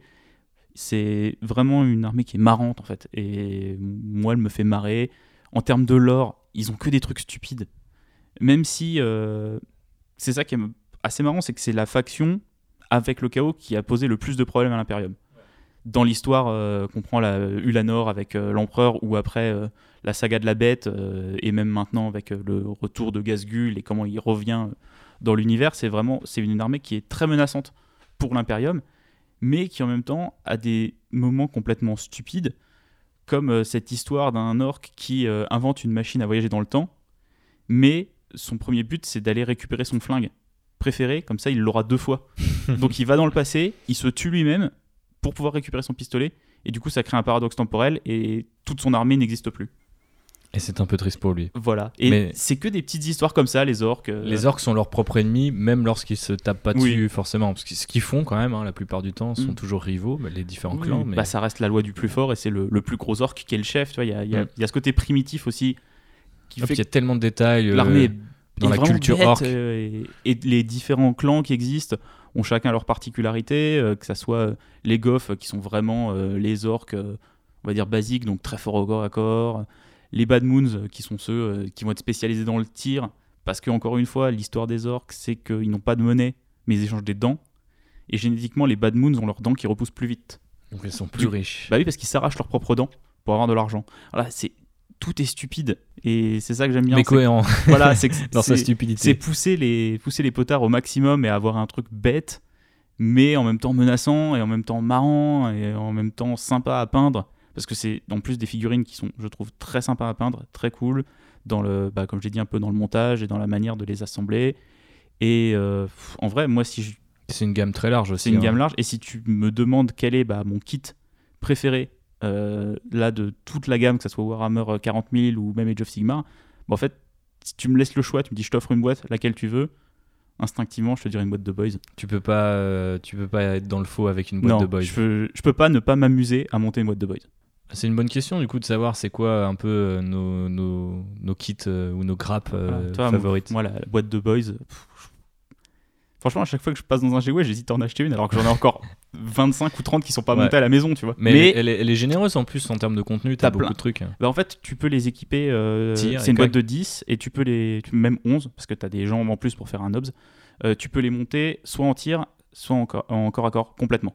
Donc, tu as une dizaine de flingues, une dizaine d'armes de corps à corps, une dizaine de petits pistolets. euh, Hmm. et tu as plein de petits détails, euh, des petites poches, euh, des petits, des, petits- Gretchen à leur mettre dessus. Et il y a plein de têtes aussi différentes. Et ils ont ce côté, les orques, où tu vas aussi pouvoir aller piquer dans la boîte à bits de tes potes, aller récupérer euh, bah, un bras de Space Marine pour prendre le gantelet énergétique, euh, aller récupérer un fusil Skitari euh, pour Ouais. le coller et faire un sniper. Et ça super cool parce que tu racontes une histoire Ouais. avec tes figues après quoi. Et tu peux vraiment aller euh, piller les figues qui restent de tes potes et donner l'impression que ta- tes orques ont euh, volé les affaires de tes potes et du coup en termes de narration ça crée des trucs incroyables Hmm. où tu dis bah tu vois lui cet orque là bah il a tué euh, des gardes impériaux et il leur a piqué des grenades regarde il a un pack de grenades sur la... accroché à la ceinture Je suis passé pas loin de faire une armée d'orques euh, des Blood Axis qui en sont réduits au mercenariat après euh, s'être pris sur la gueule tous les autres clans qui se sont unifiés contre eux. Mais euh, mon kit préféré, si je devais en choisir un, c'est un peu dur parce que euh, pour rester tout à fait euh, dans, la, dans la thématique Astra Militarum, je pense que je partirais sur les squads de commandement cadienne. Bah, ils sont vraiment vieillissants les, les Ouais. kits de garde un peu Bah là, l'avantage, c'est que la, la squad de commandement cadienne plastique, elle est pas si vieille que ça. Bon, elle doit quand même avoir une 10 bonnes années. C'est une, une boîte de 5, mais en fait, dans laquelle chaque vétéran peut être personnalisé pour avoir un médic, euh, un mec qui porte l'étendard, euh, une arme spéciale. T'as euh, la seule pièce de jambe avec un long manteau en plastique. Euh, t'as tout plein de petits détails, genre des bras enroulés dans une écharpe, euh, toutes les armes spé que tu veux, énormément de petites poches et des- même des respirateurs que tu peux accrocher au masque. Et du coup, ça crée un, un- limite un nouveau style en fait pour les, les casques ou les têtes au- auxquels tu accoles ces Mm. masques. Ça, du C'est- coup, te peut-être une tête qui ressemble plus aux Scions ou au Kaiserkin, non Ouais, c'est ça, ça ressemble vachement au Kazerkin avec un, un masque plus grillagé, mais c'est à peu près l'idée. Euh, Et c'est euh, c'est un kit qui existe en plus euh, dans sa version euh, Katachan, qui est donc un autre régiment euh, là qui lui combat dans la jungle. Donc, C'est des gros Rambo avec euh, les bras nus et tout. Donc, Qui euh, est moi mon régiment de la garde préféré ah, mais Si vous, plus- vous y voyez un parallèle avec les orques, euh, c'est totalement Ah bah, en plus, ils, ils, savent- ils aiment, ils aiment s'affronter. euh, je pense euh, ce sont des- de, de valeureux adversaires de- pour les orques. Mais ouais, ces deux kits-là, que ce soit la version Katachan ou Cadienne, sont vraiment très chouettes. Et en fait, je les ai, je les ai beaucoup aimés parce que dès que j'ai commencé à avoir un peu de thunes, en fait, pour monter mes escouades de, de garde, que je voulais souvent représenter comme des vétérans, plutôt que d'acheter une boîte de base où tu as très peu d'armes spéciales et de, conver- de, de, bah, de justement de rabio et de pièces détachées, euh, bah, j'achetais deux fois cette boîte et je crois que ça me revenait à 45 balles au lieu de 30 mais en fait j'avais toutes les armes spéciales que je voulais. J'avais des tes têtes pas possibles et tout tu vois. Et donc ouais du coup j'ai fait des, des, des escouades comme ça. Et c'est vrai que je trouve que c'est un kit qui est, qui est vraiment super généreux même, en- même malgré son prix encore euh, aujourd'hui tu vois. Mais bon bah il est un peu vieillissant. C'est vrai que l'esthétique euh, des, des Cadiens en tant que régiment principal, euh, en tant que ultramarine de la garde impériale, en tant que représentant par excellence de cette armée, bah, je trouve font pas un super boulot pour vendre cette armée au- auprès des nouveaux joueurs malheureusement ou même au- auprès des anciens joueurs parce que je trouve que tout le monde se dit oula cette gamme elle commence à accuser euh, pas tellement le temps euh, si elle était isolée si c'était la seule gamme ça irait mais en fait le problème c'est que toutes les autres gammes autour d'elle euh, d'elle ont progressé quoi. Donc et notamment même des gammes comme les humains Age of Sigmar par exemple qui sont beaucoup plus grands et imposants que ce qui se fait en humain à Warhammer 40 000 ce qui est un peu triste Et comme, alors, c'est pas des humains, mais on- si on prend de l'Imperium, on prend les Skitari ou ce qui a été fait avec euh, l'Adeptus Mechanicus récemment, ou même le Cult Gene Stealer, Bah, le qui va venir Stealer, te ouais. représenter des humains, même si un petit peu modifié. C'est tu vois une vraie différence maintenant avec les Cadiens. Aujourd'hui, si vous savez, savez utiliser votre couteau de modélisme ou votre pince, euh, je vous conseille presque en fait de partir sur euh, des euh, boîtes Necromunda ou même des boîtes euh, du Genie Stealer Cult pour, euh, Pour fabriquer euh, des pour fabriquer des de- gardes. des régiments quoi. Donc euh, et moi en l'occurrence du coup si je devais don- donner mon kit moderne préféré, c'est celui des des acol- acolytes hybrids de, du Gene Stealer Cult. Du coup, c'est euh, l'escouade d'humains normales, c'est la dernière génération euh, de- d'hybrides euh, Xenos humains. Donc eux, ils ressemblent quand même vaguement à des humains, à part qu'ils sont chauves et qu'ils ont des, gueules un peu chelous. Et le kit est monstrueux parce que là aussi, tu peux l'assembler de deux manières, donc soit avec des fusils à pompe, soit avec des, fusils d'assaut, quoi. T'as plein d'armes spé, t'as plein de têtes différentes. Donc il est très généreux ce kit, l'échelle est, plus cool, les figues sont beaucoup plus détaillées que des caniens. Euh, donc euh, vraiment ouais, j'adore ce kit là, j'en suis à ma deuxième boîte et là j'ai vu qu'il était dans le start collecting euh, Gene Stealer Cult qui vient de sortir, donc euh, je me tâte un peu tu vois, Ah, en reprendre une. à en prendre un, puis prolonger ton armée de. Bah de voilà, c'est ça. Ouais. Bah, surtout que c'est de la troupe, donc c'est un peu comme les orques, c'est-à-dire que ou même la garde, j'achète beaucoup de, de, de- vieux de vieilles figurines en métal de garde que j'utilise en tant que troupe, mais tu plus t'as de troupes limite, plus t'as aujourd'hui de comment dire de marge en fait dans ce que tu peux créer en termes de liste. Euh, C'est jamais euh, un truc dont on aura trop en fait. Ouais. Bah moi un truc que j'ai commencé un peu à faire avec les orques récemment, c'est euh, vu que j'ai quand même bien poncé le, le kit euh, Games Workshop, je vais chez les, euh, les fabricants tierces. Parce que bah, la garde c'est pareil, mais les orques il y a beaucoup. C'est deux beaucoup- armées qui, qui utilisent facilement en fait ces, ces, fabricants. Et il y a beaucoup de, de fabricants qui, ont, qui font des bits qui, et des rabios qui sont compatibles avec les orques. Et euh, bah, j'ai acheté des jambes un peu plus dynamiques, euh, j'achète euh, des pistolets différents, des torses différents. Et en investissant un petit peu d'argent, ça me permet d'avoir, même si je reste sur des grosses troupes et sur des grandes unités d'orques, avoir juste un tout petit peu de personnalisation en plus qui fait que bah, chaque figue est différente et chaque figue raconte un petit peu une histoire différente. Et je- j'essaie de travailler plus les poses aussi et de d'aller un peu plus loin que les orques de base. C'est un bon moyen de aussi de pas tomber dans une routine et finalement de finir par détester ton armée parce que t'en es à ta 60e euh, escouade de boys. Euh, mais tu vois, les, toi, les boys, je prends plaisir à les peindre. Par contre, j'ai fait 30 Gretchen, ça m'a saoulé. Ouais. Parce que voilà, il n'y a pas beaucoup de diversité dans, dans les figurines. Est-ce que toi, comme moi, tu profites en fait d'avoir d'autres armées pour euh, mieux te motiver et continuer en fait euh, j'ai- trouvé récemment que en fait avoir plusieurs armées sur le feu en même temps permettait de jongler de l'une à l'autre et de bien avancer sur les deux. Là où parfois se concentrer sur une seule, la motivation peut bah, peut baisser au, fur et à mesure des, semaines ou des mois. Du coup, c'est quoi tes je sais pas ta deuxième armée de cœur si avais- devais choisir une deuxième? Euh, bah, j'ai un... Alors, je sais pas si c'est une armée de cœur, mais j'ai fait un peu d'Eldar. Et parce que j'aime bien le lore des Eldar. Et en fait, en termes de jeu, c'est quand j'ai un peu commencé, je trouve que c'est une armée qui est très bien pour comprendre et pour apprendre à jouer. Ah ouais, tu trouves? Parce que généralement, vu que c'est une armée de, que de spécialistes, les gens. Ouais, mais Bah, justement, c'est ça. En fait, C'est dur à avoir de bons résultats, mais du coup, tu comprends vraiment qui est fait pourquoi. Voilà, c'est c'est une armée où les unités sont spécialisées, c'est-à-dire que les figurines qui tirent fort à longue portée, c'est ceux-là, ceux qui tirent fort à courte portée, c'est ceux-là, ceux qui sont forts au corps à corps, c'est ceux-là. Du coup, quand vous jouez, euh, vous savez forcément comment bien utiliser une unité. Hmm. Et vous allez, et si l'unité elle marche pas, c'est parce que bah, vous l'avez peut-être mal placée ou vous n'avez pas compris son utilisation. Et je pense que c'est un très très bon moyen d'apprendre le jeu parce qu'en fait euh, il y a une marge d'évolution très grande. Quand vous savez utiliser cette figurine là, vous savez comment la placer, vous savez comment s'en servir. Et les, les orques sont bien pour ça aussi, mais surtout les Eldar sont très forts pour ça et ils permettent de jouer toutes les phases de jeu aussi. Parce qu'il y a du mouvement, il y a du tir, il y a Ouais. du psy. Alors que chez les orques, le psy il est quand même très très réduit.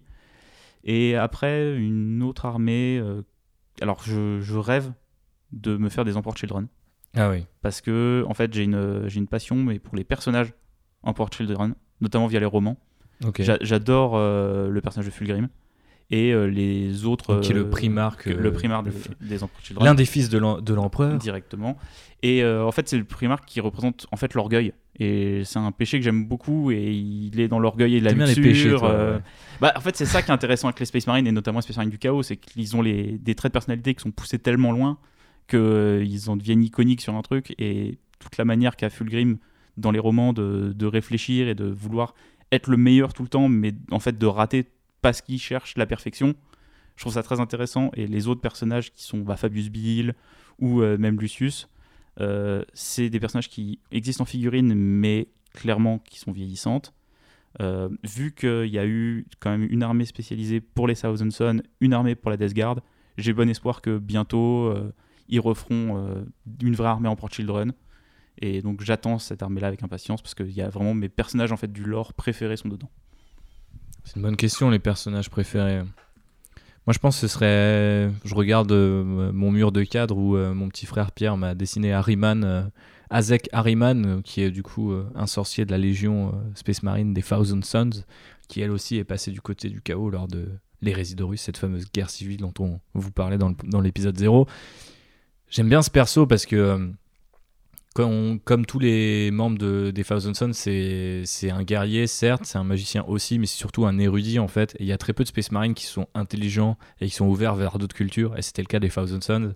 Et euh, d'une manière hyper ironique et tellement Warhammer, c'est ça qui les a perdus. Et euh, c'est lui qui, a- en essayant de sauver sa légion, l'a fait disparaître d'une certaine manière. Je vais pas rentrer dans les détails, mais c'est un personnage du coup qui est, euh, j'ai envie de dire tout en nuance par rapport à ça, mais c'est pas tellement nuancé, mais c'est juste c'est euh, c'est typique en fait pour moi de Warhammer 40 000, c'est-à-dire que le mec veut aller dans une direction et le résultat de cette direction est l'inverse de ce qu'il voulait faire. Donc il veut sauver sa légion, il la condamne. Euh, il, veut s'ouvrir vers d'autres cultures, et ben c'est- c'est pour ça qu'on les punit et qu'on les pousse vers euh, bah, une culture qui est beaucoup plus extrême, qui est celle de vénérer l'un des dieux du chaos, en l'occurrence celui du, du changement, Tsench. Il représente vraiment ça, quoi. Ce paradoxe permanent. C'est ce que je trouve intéressant avec le chaos à Warhammer 40 000, c'est qu'il y a ce côté-là aussi euh, chez les World Eaters pour Korn et à la Death Guard avec Nurgle, c'est le, le rapport qu'ils ont avec le- leur dieu.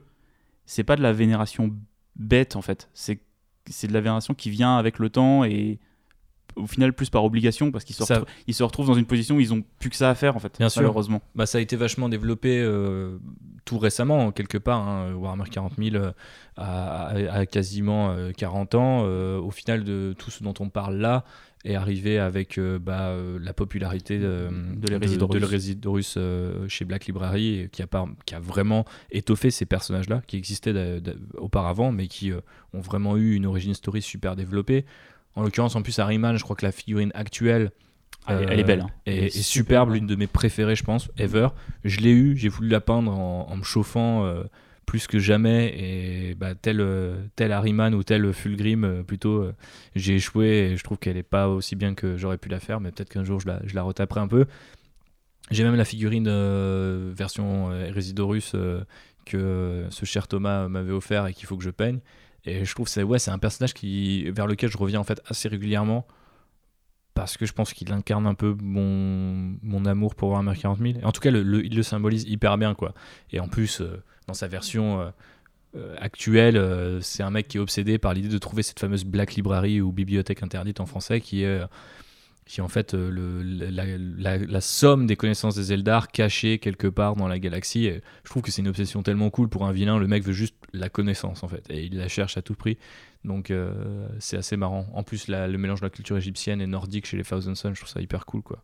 C'est un personnage qui me fascine. En plus de tous ceux de la garde impériale, forcément. Et euh, du coup, faire une armée de Thousand Sons, ça a jamais par- fait partie de tes projets rêvés un peu euh? Bah, c'est- assez bizarre en fait mes projets rêvés parce que souvent c'est des projets vers lesquels je me, je me suis. J'ai jamais osé. Enfin, pas y jamais... Ouais, j'ose vraiment pas y aller, c'est vraiment ça. J'en ai deux, hein, voire trois. Je dirais, ouais, Thousand Sons, ça a toujours fait partie en fait de, mes rêves. Mais après, avant, c'était qu'un seul kit. Euh, donc, euh, les rubriques Marines, euh, qui était du coup en fait une extension avec quelques bits métal du Space Marine du chaos classique, il me semble. Ensuite, c'est devenu une gamme à part entière avec la sortie du, du Codex Thousand Sons, le retour de Magnus le Rouge, qui est le primarque des Thousand Sons, la nouvelle figurine d'Harryman. Donc, c'est une gamme à part entière aujourd'hui que j'aimerais beaucoup développer. Mais en fait, je crois que mon problème, justement, c'est qu'elle n'est pas encore aussi développée que je l'aimerais. Par exemple, j'ai vraiment sauté sur la Death Guard à la sortie de la 8ème édition. Donc euh, là, on aura quasiment fait le tour de toutes les, de toutes les légions Space Marine qui vénèrent un dieu en particulier.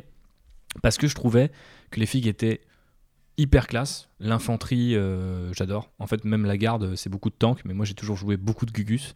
Donc euh, en voyant ces espèces de Space Marine euh, en armure MK3, donc qui ressemble vraiment à une espèce d'armure de- avec des hommes de chevalier hyper balèzes et tout, je me suis dit ok, j'y vais. Puis par la suite, ils ont développé toute une gamme autour de ça en inventant beaucoup de personnages, pas forcément militaires. Je pense, euh, j'ai perdu son nom, mais je pense à, à ce, personnage qui te permet de subtiliser des points de commandement, qui qui a un petit boulier. Et en fait, dès que tu fais des, multiples de 7, qui est le chiffre euh, euh, préféré du dieu euh, Nurgle, et ben, du dieu des maladies, et ben, tu as, des bonus. En fait, c'est pas forcément un personnage hyper militaire ou badass, mais c'est juste des, des petits détails comme ça que j'aime bien et qui m'ont permis de me projeter dans l'armée. Les Thousand Sons, ils ont dit regardez, il y a des sorciers, et puis il y, a des, euh, y a des rubriques Marines, et il y a des Terminators euh, comme ça, et puis il y a Harryman, puis il y a Magnus. En fait, je pense que ça, ça manque euh, peut-être de véhicules ou de, de, de- de quelque chose de, euh, de plus Marines, toujours Marines, mais de plus original. En fait. Il y a un truc que je vois sur les, les Thousand Sons, j'ai l'impression que c'est un peu sorti comme le culte ou comme l'Adeptus Mechanicus. C'est ça, t'as l'impression que c'est une sortie qui va être en deux vagues. Il y a la première partie de l'armée qui est là et il, il manque un truc pour qu'elle soit complète. Alors que la Death Guard, j'ai l'impression que la gamme elle était un peu plus complète dès le début. Ouais, puis je pense que c'est aussi parce que ça se repose moins euh, sur euh, d'autres choses, type la magie. Donc euh, la, la magie est pas très présente dans la Death Guard. Donc forcément, euh, jouer euh, euh, de- des démons ou des, co- des conclaves de sorciers et tout ça, mais je trouve que les Thousand Sons, quand tu connais notamment leur lore dans l'Horus Heresy, le fait qu'ils utilisaient la magie pour contrôler des légions entières de robots, par exemple, à partir d'un sorcier, je trouve que tout ça, ça mériterait d'être développé. Alors après, c'est faisable, je pourrais faire une armée Thousand Sons slash Mechanicus et représenter ça, tu vois. Mais ce serait beaucoup de boulot. Et en fait, ce qui m'a toujours bloqué aussi, c'est de savoir quel schéma de couleur faire. Ah, tu sais pas si tu fais bleu ou rouge. Ouais, c'est ça. Parce que bleu, du coup, c'est leur euh, livret actuel. Moi, j'aime beaucoup le schéma de couleur rouge pré-hérésie. Avec l'arrivée de contraste et le fait que sur une sous-couche dorée, euh, tu utilises une contraste donc très, qui, sont des, des peintures très diluées, euh, rouge. Et en fait, tu peux avoir des résultats métalliques qui sont vraiment bluffants. Donc là, ça m'a rapproché un petit peu plus. Mais j'ai ce même problème avec, euh, par exemple, les Dark Angel, que j'adore. C'est une armée. euh, c'est mon ar- Du chaos, encore une fois. non, euh, non, je, je refuse ce terme. Mais c'est mon chapitre Space Marine préféré.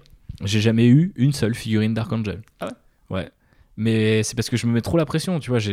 Quand j'aime les trucs, faut que ce soit parfait. Et en fait, avec la garde, j'aime le concept de la garde, mais ce que j'ai fait, c'est toujours mes régiments à moi. Donc en fait, je, je créais le background, je créais l'air esthétique, et euh, même des fois quand je mélangeais des trucs, bah, je créais a posteriori, mais ça me dérangeait pas trop. Les Thousand Sons, j'ai un tel respect pour eux, les Dark Angel aussi. J'aimerais bien vraiment faire un truc qui était, qui, serait vraiment ouf. Et avant même que le euh, Horus Heresy soit un jeu de figurines à part entière, quand je voulais faire du Dark Angel, je voulais faire du Dark Angel pré-hérésie, tu vois, parce qu'il ressemble encore plus à des chevaliers. Je voulais leur mettre des plumes partout, les armures noires, je les trouve plus belles que les armures vertes. Et puis un truc qui m'intéresse pas du tout en fait euh, chez, chez Dark Angel, c'est la Ravenwing et la Deathwing, donc euh, les deux branches qui euh, sont full Terminator, donc que de l'élite ou que des motos et des Landspeeders. J'aime pas en fait les armées qui sont ultra spécialisées comme ça, donc j'ai- j'aime bien moi jouer un peu de tout. Donc typiquement du coup c'est assez dur pour moi de choisir. Et donc du coup bah quand j'aime et que j'ai pas envie de choisir, bah je fais pas. Certaines personnes feraient peut-être les les, les deux armées et moi je les fais pas. Toi t'as d'autres euh, projets euh, comme ça qui te taquinent un peu mais Bah, sur lesquels t'es bloqué? Moi, j'ai mon, mon projet de Salamanders, donc revenir à mes origines et de, faire une armée de Salamanders. Mais pareil, j'ai en fait j'ai plus de la- de- d'appréhension sur la peinture, vraiment. Ouais. Parce que pas sur le schéma de couleur, parce que il y a cet avantage de c'est une armée. euh, Tu suis le schéma un peu plus ou moins. Ouais, plus ou moins, parce qu'en plus c'est c'est un des rares chapitres Space qui a pas de chapitre successeur. Mhm. Il y en a il y en a pas euh, parce Ouais. qu'il y a tous les Ils n'ont pas donné naissance à d'autres légions. voilà, c'est ça. Tous les salamanders viennent de Nocturne et ils sont tous verts, avec la peau noire. Donc il y a, en fait, en termes de peinture, ça va. Ça, c'est pas complexe. Par contre, euh, moi, j'aurais vraiment envie de me mettre une pile en termes de conversion et de faire des capes, euh, des, des cailles, de faire des épaulettes euh, particulières et tout ça. Donc il y a un vrai projet hobby, euh, modélisme et sculpture derrière qui Ouais. euh, me fait un peu peur que j'ai pas encore le niveau. Je Ça- le sais parce que je, je fais un peu de green stuff et trucs comme ça sur mes orques, mais ça reste un peu brouillon, ça reste un peu crado. J'ai pas encore la, suffisamment de technique pour faire un truc au niveau de ce que je voudrais faire. Donc je vais m'y lancer bientôt parce que de toute façon je sais que c'est en, en les faisant que j'apprendrai. Ouais, c'est c'est un peu toujours un peu le problème, c'est que souvent on repousse et au final, bah, on n'apprend pas. Voilà, et, euh, et j'aimerais bien aussi, mais parce que pareil, j'aime beaucoup euh, la faction et ce qu'elle est dans la dégénérescence euh, totale, faire des Drukhari. Ouais. Notamment la partie euh, coterie et les émonculus. Donc ça, qui sont plutôt dans, dans le côté monstre de Frankenstein. Voilà, ce délire de euh, Frankenstein, de, de mutant. de, con- de construct humain, de tout ça, parce qu'en fait, ça me ramène à Confrontation et à l'armée des Scorpions de Deers, qui était une armée que j'aimais beaucoup à Confrontation. Il y avait un petit look BDSM aussi là, ce que tu m'avais montré il y a quelques mois. Euh, ouais, mais, mais en fait, sans m'en rendre compte, me- toutes les factions que j'aimerais bien faire tournent autour de ce trip-là, ce qui est assez étonnant et assez dérangeant. Je m'en suis rendu compte il n'y a pas longtemps. Parce que Confrontation, j'avais fait des dévoreurs, qui sont des loups-garous SM. Ouais. Euh, J'aimais bien les Deers, qui sont des sorciers, et des manipulateurs génétiques, dont euh, l'esthétique euh, des, des coteries a été quand même un peu inspirée quand ils ont refait la gamme Drukhari. Et euh, bah voilà, les Drukhari, les Emperor Children avec Slanesh. Drukhari, pour ceux qui ne les connaissent pas sous ce nom, ce sont les anciens Eldar noirs. C'est les anciens Eldar noirs qui sont en fait euh, des Eldar qui. euh, parce que les Eldar sont pourchassés par Slanesh, donc le, un des dieux du chaos qui veut récupérer le- leurs âmes.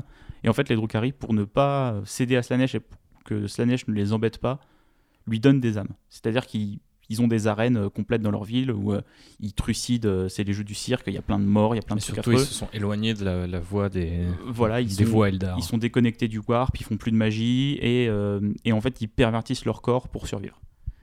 Et il y a tout, Qui est là aussi très paradoxal. Mm. Et tout, tout ce côté en fait de, de- ouais, de perversion du corps et tout ça que m'intéresse en, pareil en termes de modélisme aussi parce que tu peux représenter de la, de la peau qui est en fin de vie, des muscles euh, comme ça très étranges. euh, Hmm. Parce que voilà, moi je m'en suis rendu compte, ce que je préfère dans le hobby, c'est déjà le montage. J'adore assembler des figurines, j'adore réfléchir à la pose, à comment orienter un bras, comment orienter une jambe. Et après en termes de peinture, ce que je préfère c'est la peau Ok. peindre la peau parce que je trouve que c'est là où tu as le plus de, de marge d'expression en fait. C'est une texture qui permet de faire plein de trucs. Tu Bah, peux aller venir oui, travailler des carnations. voilà, et- tu peux aller venir travailler des ombres et des éclaircissements qui sont complètement différents l'un et l'autre. Tu peux avoir des peaux euh, qui passent euh, du rouge vif euh, au blanc et avoir des, des aspects très étranges et très bizarres. Et euh, voilà, moi c'est notamment les, les Drukhari, c'est une armée où je pense euh, je m'y mettrai bientôt. euh, mais pour ce côté-là, peinture et pour avancer, pour progresser sur cette partie peinture. Tu disais que tu n'avais pas forcément le niveau. euh, alors ça peut être, ça peut venir de là ou d'autres choses. Mais c'est quoi tes pires souvenirs du hobby ou Et après peut-être on fera les meilleurs. Même si vous avez compris que si on est toujours là, c'est qu'on a beaucoup plus de meilleurs que de mauvais. Mais Alors, en... moi j'en ai si tu veux, je te les raconte pendant. bah que moi j'en ai, j'en ai un Vas-y. où t'étais là. C'est euh, quand je suis arrivé à Nantes et que je suis allé acheter un Battle Wagon Orc. Ah ouais, d'accord. euh, Tu, tu, tu vas dans ce genre de détails, ok. ouais, Donc parce c'est là qu'il faut parler de notre, euh, de notre terme à nous, euh, les ghouls, les ghouls. qui désignent les gens un peu trop fans de Warhammer. euh, et oui, Et- dont on a parfois du mal à se débarrasser. Voilà, mais en fait c'est un terme qui maintenant on l'a généralisé à toutes les personnes qui sont tellement fans de quelque chose qu'ils vont délaisser leur hygiène. En gros, si vous, c'est un peu ça. si vous voulez. euh, Mais nous-mêmes, on se qualifie de ghouls euh, très Voilà. régulièrement. Et... Mais on prend des douches. Oui. Enfin, sauf JB, parce qu'il aime Slanesh. et les orques. Donc, Ouais. je- Ouais, Mon muscle est important. exact. Et euh, du coup, on, on va dans la boutique. euh, donc, c'était pas un Games Workshop, mais c'était une boutique qui s'appelait Sortilège. Et j'y vais pour acheter un, un camion orc. Pour, euh, c'est un transport avec un gros canon, un battle wagon. C'est une figue que j'aime bien. Et on tombe sur un mec très bizarre qui me demande si je joue à Warhammer. Alors que t'as la boîte sur Alors le que bras je devant viens lui. d'acheter une figurine, donc je vais pas lui dire non, non, euh, je l'achète pour en faire une voiture télécommandée. Quoi. C'est... Voilà. Et il commence à me raconter qu'il gère le club euh, de la boutique et qu'il organise des trucs le jeudi et le vendredi soir. Et en fait, moi je voulais juste acheter ma figurine et rentrer, surtout qu'en plus, bah, Ça partait d'une bonne intention. toi t'étais là avec moi, euh, il me semble que Lise et Arnaud étaient là aussi. Ouais, on était. on- Et en fait, c'était au Tous nos collègues de l'époque, on C'était au était moment- 4 ou 5. c'était au moment d'une pause repas en fait. On Ouais. était allé manger un truc en ville et on était sur le chemin pour rentrer au travail, donc j'avais pas malheureusement de temps à accorder à cette personne. Mm. Et Elle aurait dû le voir. Voilà. Elle ne l'a pas vu. j'ai pas réussi à m'en dépêtrer et puis il, est il a commencé à partir dans des explications euh, de jeu euh, sur telle unité qui était sa préférée parce qu'elle était très très forte et qu'elle pouvait faire tant de tirs en contre-charge et là- Mais je, je crois que. j'osais pas partir en fait parce que je sentais que j'allais le vexer Ouais. si je lui disais au revoir et c'était clairement quelqu'un qui avait besoin et envie de communiquer et je voulais pas être méchant avec lui mais c'était compliqué Ouais, c'est compliqué. Et puis surtout qu'en fait, ce genre de moment, euh, tu parlais du fait que tu étais entouré. Je crois que plus encore que le côté un peu paradoxal ou parfois un peu bizarre euh, de, de- de- des univers de Warhammer, c'est parfois le- les, gens qui les représentent et qui euh, euh, vont t'alpaguer pour te parler de leur unité préférée et dire à quel point elle est dévastatrice. Ne faites pas ça. Enfin, tu vois, genre, tu vois un mec qui a un qui a un Battle Wagon Orc sous le bras, c'est en mode Ah, t'es joueur Orc, tu sais quoi, viens jeudi, euh, on n'a pas beaucoup de joueurs Orc dans le club et ça s'arrête là, tu vois. Mais si t'arrives et que tu nerdises déjà et que tu goulises sur le fait que euh, moi je joue tel truc et c'est trop fort, en fait, je pense qu'il y a des spectateurs autour de toi, ça m'arrive souvent d'être dans des boutiques avec euh, ma chérie ou avec mes frangins et tout. Des fois, ils me disent Mais, ouah, mais comment tu fais pour survivre à ces interactions-là? Et d'un autre côté, elles font partie du hobby. J'ai même été vendeur chez Games Workshop pendant un temps, donc j'en sais quelque chose et j'ai beaucoup d'affection et d'empathie pour ces gens-là, mais juste le- le- je comprends pas en fait. C'est- pas l'un de mes pires souvenirs, mais c'est vrai que je trouve ça dommage en fait de le vivre comme ça, tu vois, d'attaquer un peu les gens, de rentrer dans leur, euh, leur un peu dans leur sphère Bah ouais. d'intimité. Surtout qu'en plus, euh, on était dans un moment où euh, moi je m'y étais remis, toi tu t'es mis, et il y avait. euh, on le genre de truc qui peut te couper l'envie, quoi. Ouais, surtout qu'on avait des, des potes qui étaient un peu. bah, il y avait il y avait Thibaut, Billy qui était là, qui lui avait joué au Seigneur des Anneaux. Ouais. Donc il était un peu. il connaissait un peu ouais. l'univers. Il y avait Alex aussi qui était là, qui regardait. Et, et c'est des gens qu'on aurait pu peut-être accompagner et transformer avec nous en, en goule aussi, tu vois. Mm. Mais ils ont été tout de suite refroidis et malheureusement, cette personne, elle, elle a fait peur à mes amis. Ouais, ouais, bah après, euh, c'est comme dans tous les hobbies, t'as deux, trois types qui font toujours peur. Moi, je pensais à un souvenir un peu plus, euh, un peu plus lié directement euh, au hobby, en tout, en tout cas la peinture. Euh, ma deuxième ou ma troisième armée, je sais plus trop ce que j'ai dit tout à l'heure du coup, et mes souvenirs sont un peu flous, mais j'avais acheté des taux, donc euh, faction euh, un petit peu japanisante, un petit peu futuriste. Moi j'aimais bien aussi cette SF, euh, plus trop maintenant, mais en tout cas quand j'étais plus jeune, un peu plus propre en fait. Bah, Et, ça a amené un vrai changement visuel en plus. Il y avait, on n'avait pas ça en fait avant dans. Dans Warhammer 40 000, ouais. Et autant, tu vois, j'arrivais à rapprocher visuellement les, les Nécrons ou les Tyrannides, j'arrivais à les intégrer visuellement dans l'univers, alors que les Taux, il y avait vraiment une, il y avait une un- vraie différence euh, visuelle bah, qui était très intéressante. quoi. Je pense que ça a été, ils ont été créés pour ça, pour secouer un peu euh, ce qu'on pouvait attendre de Warhammer 40 000. Et puisque c'est un- une sorte d'empire très jeune et très limité qui s'est développé aux confins de l'empire des humains, il y avait cette idée de oui, ça ressemble pas à ce que vous connaissez, mais C'est normal. c'est intégré dans le lore et Mm. c'est aussi pour permettre à d'autres gens qui, par exemple, sont fans de culture, euh, enfin animée, Bah, je pense que les fans de Gundam, euh, Voilà. euh, ceux qui adorent monter des Gundam, euh, qui aiment les mechas, voilà, qui aiment, les euh, figurines euh, et ça- ça- ça- ils ça- se reconnaissent vachement dedans. quoi. Bah forcément, ça fait un petit peu rêver. Et moi, ça faisait rêver le, le gamin que j'étais. Donc, euh, je commence à acheter mes premières figurines tôt. Et pour la première fois, je veux tenter la sous-couche blanche. Et la sous-couche blanche est quand même à, peine plus difficile à maîtriser quand t'as euh, sous-couché jusque-là que en noir. Et en Bah, fait, les, euh, les- les pigments de blanc sont quand même beaucoup plus gros et granuleux. que et- les pigments de noir. Donc, Surtout euh, à l'époque, je trouve. Et il me semble qu'on m'avait dit, hein, le, le vendeur Games Workshop, pour le coup, euh, je ne sais plus qui c'était, mais ce monsieur m'avait bien conseillé, il m'avait dit attention, tu fais comme ça, comme ça. Je l'écoute, mais je sais pas ce qui s'est passé. J'ai ruiné mes figurines euh, Ah. Mais un truc, euh, j'avais une couche de granulés dessus. euh, si tu les avais sous-couchés euh, en les trempant dans un bac, euh, ça aurait été plus propre, quoi. Et euh, du coup, après, j'avais essayé de les peindre. Et euh, j'avais un schéma de couleurs qui était désastreux, où il y avait du marron, du vert, du rouge, qui ne pas du tout tôt, quoi. Et euh, enfin, il n'y a pas de limite, hein. genre vous pouvez avoir une armée qui est très belle dans ces couleurs-là, mais alors ça marchait pas du tout avec la sous-couche blanche. J'ai galéré comme jamais, et je crois que je les ai jamais rattrapés, et je crois qu'à jour, ça doit être les seules figues que j'ai genre revendues pour une bouchée de pain ou données, ou même peut-être balancées, je sais même plus où elles sont. Et, euh, et ça me fait chier parce que c'était un Hammerhead, donc c'était le char euh, anti- anti-gravité, la Mm. taux, Celui qui ressemble à une Raymanta un peu. Ouais, c'est c'est celui qui a le, canon long euh, Ouais. en tourelle et tout. Donc ça, celui-là, je l'ai ruiné alors que c'était l'un de mes premiers véhicules. Et puis je crois que c'était une escouade de guerre et de feu, donc l'escouade de base, et c'est pareil. Bon, bah, j'avais ruiné le truc. Ce qui fait qu'en fait, bah, du coup, j'ai cou- totalement lâché les taux. Et plusieurs années après, j'ai repris quand ils ont sorti une nouvelle vague de figues. Et j'avais acheté cette fois un bataillon dès le départ. Euh, J'avais prévu pour le Noël, l'anniversaire et tout, tu vois. Et cette fois, je les avais fait en rouge sombre, donc je pouvais se coucher en noir et ça allait bien. Ah, tu vois, c'est pas une de mes armées rêvées, les taux, mais euh, j'adorerais me faire un petit bataillon croûte. Ouais, j'adore les croûtes. kill team. euh, Bah, par exemple, toi, parce que, alors, c'est une figurine qui est super moche, mais j'adore le Croutox. Ouais, je l'aime bien, moi. Cette espèce de gros gorille bizarre où il y a juste un type qui est dessus avec un fusil. Ouais, c'est marrant. Je, je trouve qu'elle a, un- elle a un design, ouais, euh, cartoon encore. C'est la beauté Et- des taux, c'est d'avoir euh, en base, en, en- en- enfin la gamme de base est quand même vachement SF, futuriste, hyper lisse, japonisante. Et euh, en complément, il y a ces unités, les croûtes, les. Qui sont des, extraterrestres cannibales, euh, mi-prédateurs. c'est quoi C'est les bec d'oiseau. Vespides, les vespides? Les vespides, ouais. Vespides, voilà, qui sont pareils dans le même. euh, J'aimerais bien qu'ils développent d'ailleurs euh, dans le futur peut-être Cet d'autres- aspect-là de- euh, de d'autres l'Empire aliens. Ouais, ouais. ça pourrait être marrant. Bah, ils ont commencé à ramener certains aliens avec Blackstone, donc Ouais, peut-être qu'ils ça pourrait le être ramèneront avec les taux. Mais limite, tu peux te faire des kantas avec, euh, je sais pas, euh, c'est quoi les Humble euh, de Blackstone Fortress ou quoi? Tu peux taper des délires, je sais pas. Il y a peut-être des trucs euh, assez Si, sympas. vous, à si vous avez fait ça, dites-le nous. On veut bien voir. Montrez-nous et on verra ça. Euh, du coup, pour terminer un petit peu notre, euh, notre rencontre avec le hobby, euh, je voulais te poser la question, Jean-Baptiste, à quoi ressemble ton hobby aujourd'hui? Et puis justement, après ça, bah, on passera à ce qu'on a fait ces derniers temps pour voir si tu es cohérent. Bah, euh, alors, ce qui s'est passé, c'est qu'avec l'arrivée de Warcry l'année dernière, qui est un jeu que j'ai vraiment adoré, dans lequel je me suis mis à fond, j'ai un peu délaissé mes orques. Et euh, j'ai peint pas mal de figurines pour Warcry, j'ai peint des décors. Et en fait, je m'étais mis un petit challenge personnel qui était d'essayer des trucs à chaque fois, de, pour progresser un peu dans mon hobby et euh, casser la routine de, de mes orques. euh, même, que, même si j'adore, euh, je les peins, voilà, je sais comment je peins ma peau, je sais Non, comment mais c'est une démarche saine de, de se mettre quelques Et, et du coup, j'ai essayé des trucs, j'ai essayé des gammes de peintures différentes, j'ai j'ai commencé un petit peu l'aéro, euh, j'ai essayé plein de trucs. Donc là, je suis dans une phase d'expérimentation, Mhm. encore du hobby.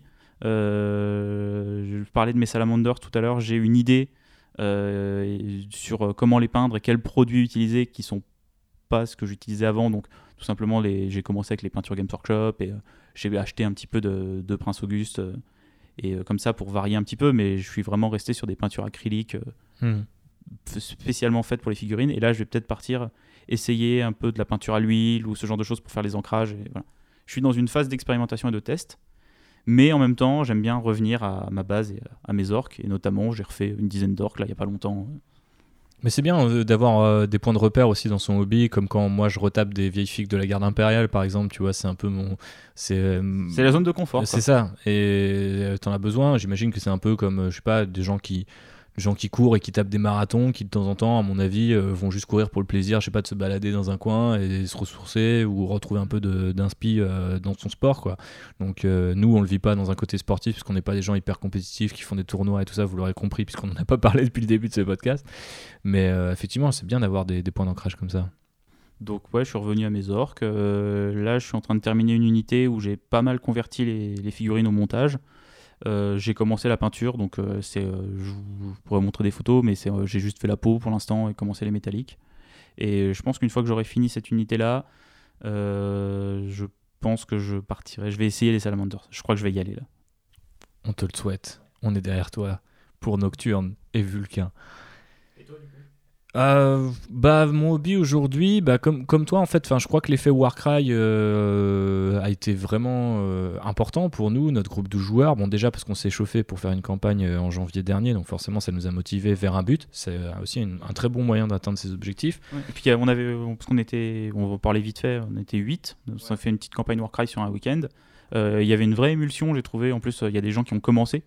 On a deux, deux potes qui ont vraiment commencé par ça, tu vois. ouais Ar- qui ont commencé le hobby via Ar- Arnaud et Thomas sont vraiment arrivés là-dedans par ça. un autre Et- Thomas Il y en a, il y en a qu'on plusieurs. salue aussi on salue Mm. tous les Thomas qui nous écoutent Et on, euh, on avait une vraie émulsion, euh, on était 8 à se lancer dans une campagne, à chacun pas de sa bande, on a tous peint un petit peu des décors, on a tout. Puis on avait tous des bandes différentes, euh, donc ça c'était chouette, dans des styles aussi très différents, avec des niveaux très différents, et c'était vraiment super appréciable. Même si on n'a pas terminé la campagne, on a pu tester euh, du coup ce format-là de campagne qui est instancé, où vous gagnez des artefacts et tout, c'est vraiment très cool. Ça me rappelle beaucoup, euh, euh, je sais pas, un, un petit jeu à la, à la Diablo, quoi, où tu vas aller dans ton donjon, Bah, cette euh, petite dimension RPG qui est rajoutée, euh, qui est vraiment quoi. qui est vraiment sympa. T'as Vraiment vraiment l'impression que ta bande elle progresse et, et c'était vraiment cool. Et ouais, donc forcément, euh, Warcry euh, a répondu à ce besoin-là de, de, de me diversifier. Comme toi, je me mets des petits challenges dessus. Je suis parti du principe que vu qu'en fait c'était des bandes de 10, euh, 8 à 10 gugus, parfois moins, tu peux même faire des bandes d'élite tout en as 3 ou 4. euh, J'allais me mettre des petites déterres, donc euh, soit tenter des hum, couleurs que j'ai jamais traitées, euh, euh, soit euh, travailler euh, un peu plus euh, l'ambiance, notamment les socles. Donc, euh, par exemple, pour mes Iron Golem, qui était euh, l'une des deux bandes de la boîte de base, euh, j'ai testé l'eau artificielle euh, avec des résultats pas forcément extraordinaires, mais du coup, je suis content d'avoir euh, des figues qui ont un socle qui ressemble à aucune autre euh, des figues qu'on avait, par exemple, pendant la campagne. Là, je suis en train de faire une nouvelle bande qui est issue des royaumes, enfin oui, des, factions du chaos, et dans lesquels aussi j'ai investi pas mal de temps sur les socles, à les personnaliser et tout. C'est un autre moyen, tu vois. J'ai regardé euh, des vidéos de, de Miniac, un, mec que vous pouvez découvrir sur YouTube qui est assez fort et euh, qui a fait plusieurs vidéos en fait sur les socles et comment c'est un moyen assez relaxant en fait quelque part de se mettre une des termes sur, sur d'autres choses que les figues en fait. Mais c'est vrai que tu peux facilement avoir des résultats pour peu que tu aies un petit peu de matériaux. Ça te permet aussi de recycler des fois des pièces détachées. Donc c'est assez. Moi j'aime bien. Au final, euh, j'ai juste suivi ses conseils et je me suis retrouvé dans ce qu'il disait. Donc le, mon hobby ne ressemble pas que à faire des socles, mon hobby ressemble plutôt, je pense, à un mélange entre quand même vachement proche de, des, courants qu'on appelle euh, soit euh, alors on a Blanchitsu qui est inspiré du coup de, du style de John Blanche à la fois en peinture de figurines mais aussi dans ses dessins parce que c'est un illustrateur et un penseur en fait de, Warhammer qui travaille toujours pour Games Workshop de près ou de loin euh, mais dans une moindre mesure, euh, c'est, enfin, c'est pas dans une moindre mesure, mais euh, en fait, cette approche-là s'est développée dans deux courants. Donc, il y a Inc. 28 ou Inquisition 28, je crois, et Dark Age of Sigmar ou AOS 28. Je sais pas exactement d'où vient le 28, mais en fait, c'est des courants où les mecs explorent un peu d'autres facettes du monde de Warhammer 40 000 et Age of Sigmar et euh, personnalisent chacune des figues, vont leur inventer une histoire, vont peindre aussi limite euh, de manière un peu plus euh, presque artistique en fait, comme tu disais, avec des fois des peintures à l'huile, des des, des, des, points de, la peinture avec du white spirit pour créer des espèces de d'effets hallucinants. Donc euh, j'en suis pas à ce point, mais je me reconnais vachement dans la personnalisation de chaque figue avec une histoire et euh, beaucoup de conversion en fait, beaucoup de kit bashing. Euh, par exemple, mon, armée la plus récente, c'est Genie Stealer Cult à Warhammer 40 000. Chacune de mes figues, elle est unique en fait, elle est convertie. C'est toujours ce qui m'a passionné, je vous le disais avec mes premiers Space Marine, c'est ce qui me passionne le plus encore aujourd'hui, de mélanger les kits et tout, je trouve ça vraiment cool. Là, tu as, mélangé du Skitari, tu as mélangé du, du Gardimp aussi. C'est ça. Euh, et, euh, du Gene Stealer culte, euh, puisque je me suis inspiré d'une des factions que tu peux jouer dans le livre qui s'appelle le rouage lamé, qui est en fait bah, une, un soulèvement du culte Gene Stealer, mais sur un monde forge, donc qui va du coup avoir aussi, va s'hybrider à, ces, à ces choses-là. Donc ouais, moi mon hobby il est vachement sur la, quand même porté sur la conversion et la personnalisation. de plus en plus, je trouve beaucoup de calme et d'inspiration dans la peinture. Alors qu'avant, c'était vraiment une étape. C'est pas que j'aimais pas, mais genre, c'était un peu plus l'étape obligatoire qu'autre chose. J'étais là, genre, je sais faire ça, donc je vais faire ça. Bah, moi, tu vois, sur la Maintenant, j'expérimente. Les, bah, les, couches de base, ça m'ennuie un peu. Ouais. À partir de, dès que je suis sur euh, venir faire des lavis, venir faire des éclaircissements, et que là, tu donnes vraiment vie. Ouais, c'est ça. je trouve ça plus intéressant, mais en plus, moi, quand je me lance sur la couche de base, euh, je fais mes unités complètes, tu vois, donc euh, c'est long. C'est pas la partie la plus intéressante. Donc là, c'est dans ces moments-là, si j'ai un bon podcast ou un bon album à écouter, ça me fait du bien. Ouais, c'est pour ça que aussi on est là pour euh, éventuellement fournir aux gens bah, qui ont besoin, pas forcément de motivation, mais juste d'un fond sonore. Moi, je sais que j'écoute les, j'écoute les Voxcast et les, mmh, et les qui sont très Stormcast, qui sont les podcasts officiels Warhammer et Age of Sigmar de Games Workshop. Bah, qui souvent en fait te mettent un gros coup de motive, surtout si tu en enchaînes deux, parce que je sais pas, ça fait une heure et demie, une heure, euh, tu en enchaînes deux, en deux heures tu as déjà quand même pas mal avancé, puis surtout bah, tu as entendu ces mecs parler euh, bah, avec encore plus de passion que nous, puisque forcément ils font l'actu de Warhammer, ils font ce qu'est Warhammer aujourd'hui, donc euh, c'est assez important en fait aussi d'avoir ces bonnes émissions et ces trucs comme ça. Donc le, ouais, mon hobby ressemble surtout à ça quoi. Et euh, du coup je lis beaucoup de fiction, je suis toujours très intéressé par le lore et tout ça. Et euh, après c'est vrai que c'était un hobby qui était essentiellement SF, avec Warhammer 40 000, si on peut appeler ça de la SF. Et c'est vrai que Warcry, et même Age of Sigmar en général, même si j'ai pas encore d'armée Age of Sigmar, je suis son actu, le lore et tout a pas mal euh, pris la enfin vraiment euh, su satisfaire cette envie de fantasy que j'avais quoi. Qui a un peu disparu en plus euh, des écrans notamment la fantasy. Donc Age of Sigmar avec sa fantasy très particulière et Warcry qui me permet de l'aborder avec moins de figurines ça ça me plaît beaucoup quoi. Et j'ai tout plein d'idées notamment l'idée d'avoir une faction une armée de pirates à Warhammer Fantasy Battles que je voulais faire depuis toujours, tu vois, qui est un des projets rêvés, que je vais faire sous forme de board Warcry, parce que ça me coûtera moins cher, ça prendra moins de temps. Des elfes noirs euh, qui existent, ce genre de choses. Ça va être un mélange de d'idonnettes et d'elfes noirs, donc euh, de corsaires elfes noirs, effectivement. Donc il y a pas mal de choses, et effectivement, c'est à ça que ressemble mon hobby ces derniers temps. Le bazar. Le bazar, ouais. La, la, customisation, la personnalisation, on pourrait dire. Parce que ça passe par le lore et aussi les figurines. Un peu moins la peinture, parce que je pense pas avoir un niveau de, de ouf, mais vous serez là, chers auditeurs et auditrices, pour, pour me guider et me donner quelques conseils. Maintenant qu'on sait à quoi ressemble ton hobby et ton approche de Warhammer, et notamment Warhammer 40 000, est-ce que tu peux nous parler d'un kit que tu as peint récemment? Effectivement, on va rentrer dans notre petite partie hobby qui conclura nos épisodes et je vais te parler d'un kit que j'ai peint, effectivement, que j'ai monté, personnalisé un petit peu et peint, qui est le kit des Bullgreen, donc qui est une variante des Ogreen. Alors c'est quoi les Ogreen ou les Bullgreen C'est tout simplement ce qu'on appelle des abhumains, c'est en gros des mutants qui ont, euh, on va dire, évolué, des humains qui ont évolué via euh, bah, notamment la gravité et les conditions de vie de différentes planètes au fur et à mesure des millénaires, et qui euh, du coup occupent les régiments de la garde impériale en tant qu'auxiliaires. Et en l'occurrence, les Ogreen étant très gros et très forts, ils sont plus gros qu'un orc encore, eh ben, ils permettent de donner un coup de main pour tout ce qui est corps à corps à euh, nos chers euh, gardes impériaux, sachant que du coup euh, les Ogreen ont des flingues et que les Bulgreen, eux, ont des boucliers et des grosses massues. D'accord, donc c'est grosso modo des ogres en fait. C'est un peu ça, oui. Comment tu as approché ce kit-là? Comment tu l'as monté? Euh, Est-ce que en termes de peinture, il était agréable? Euh, Voilà, dans les détails, comment comment tu l'as vécu en fait ce montage et cette peinture de kit? Ah bah Déjà, c'est toi qui me l'as offert, donc je l'ai vécu de manière euh, très positive. et J'étais très content de le recevoir. Ça fait des bah années. Ouais, parce que en fait, j'en avais marre de taper juste sur des cadiens avec mes orques et je me suis dit, il faudrait que je tape sur un truc qui est un peu plus de répondant. Effectivement, oui. je pense que c'est une bonne option, puisqu'en l'occurrence, je pense qu'ils se défendent. Et je te les avais aussi offert dans l'idée que tu les montrais encore à et que du coup je pourrais récupérer les flingues pour me faire des gros flingues. Ouais, bah je les ai toujours, hein, ils sont toujours bah, à je, toi. Te, je te les piquerai tout à l'heure. Euh, avec plaisir. Mais ouais, effectivement, du coup, je les ai montés en version Bullgreen. Alors, faut savoir qu'à l'époque, les Bullgreen avaient deux euh, options de montage. Donc, il y en avait une où ils avaient un très gros bouclier, type euh, bouclier anti-émeute de CRS, et dans la main droite, ils avaient un espèce de lance-grenade. qui était collé à leur poignet. Et l'autre option de montage, c'était une grosse massue énergétique et un plus petit bouclier, une sorte de bouclier un peu ovale qui générait un petit champ de force autour d'eux. Euh, le dernier codex en date de la 8 édition euh, vous a permis de faire un panache en fait de ces options. Donc euh, l'option qui est un peu à la mode en ce moment, c'est le gros bouclier de CRS avec la massue. Donc un mélange tout en finesse. Voilà, qui leur permet d'être assez résistants parce qu'ils ont plusieurs points de vie, ils vont avoir une bonne sauvegarde d'armure grâce à leur bouclier et ils vont taper très fort avec leur massue. Malheureusement, du point de vue modélisme, en fait, ça se voit que le kit n'a pas été conçu pour ça.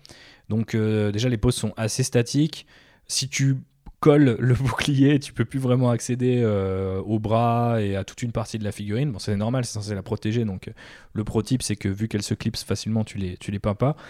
Mais euh, j'ai vu, tu vois, dans le montage, que c'était pas hyper intéressant de ce point de vue-là. parce que bah, du coup, bah, c'est un peu une option qui est faisable donc c'est pour ça sans doute qu'ils ont permis aux règles d'être changées de ce, côté-là. Mais qui a peut-être pas été réfléchi au moment de la conception des figurines. Ouais, c'est ce que je veux dire, parce que tu le sens un petit peu, et de toute manière le montage est assez bizarre. Il y a... Alors ils ont un côté ridicule, un peu comme des orques même dans eh le oh. même dans le même dans le dans le lore euh, ils sont euh, assez bêtes euh, faut les faut leur faut les attirer à l'intérieur d'un transport avec un appât pour leur parce qu'ils ont peur de monter dans des chars de transport parce que ça leur fait peur d'être dans, dans, des endroits confinés puisqu'ils sont très gros donc c'est l'une des parties on va dire les plus amusantes ou humoristiques de la garde euh, à laquelle euh, bon, je m'identifiais pas trop euh, par le passé, mais aujourd'hui que j'aime bien. Donc j'avais très envie de découvrir le kit et de voir comment on les montait. Et en l'occurrence, bah, le kit est un peu au moins aussi grossier que leur histoire, c'est-à-dire que c'est beaucoup de grosses pièces. Et du coup, les poses sont assez figées et t'as pas énormément de personnalisation.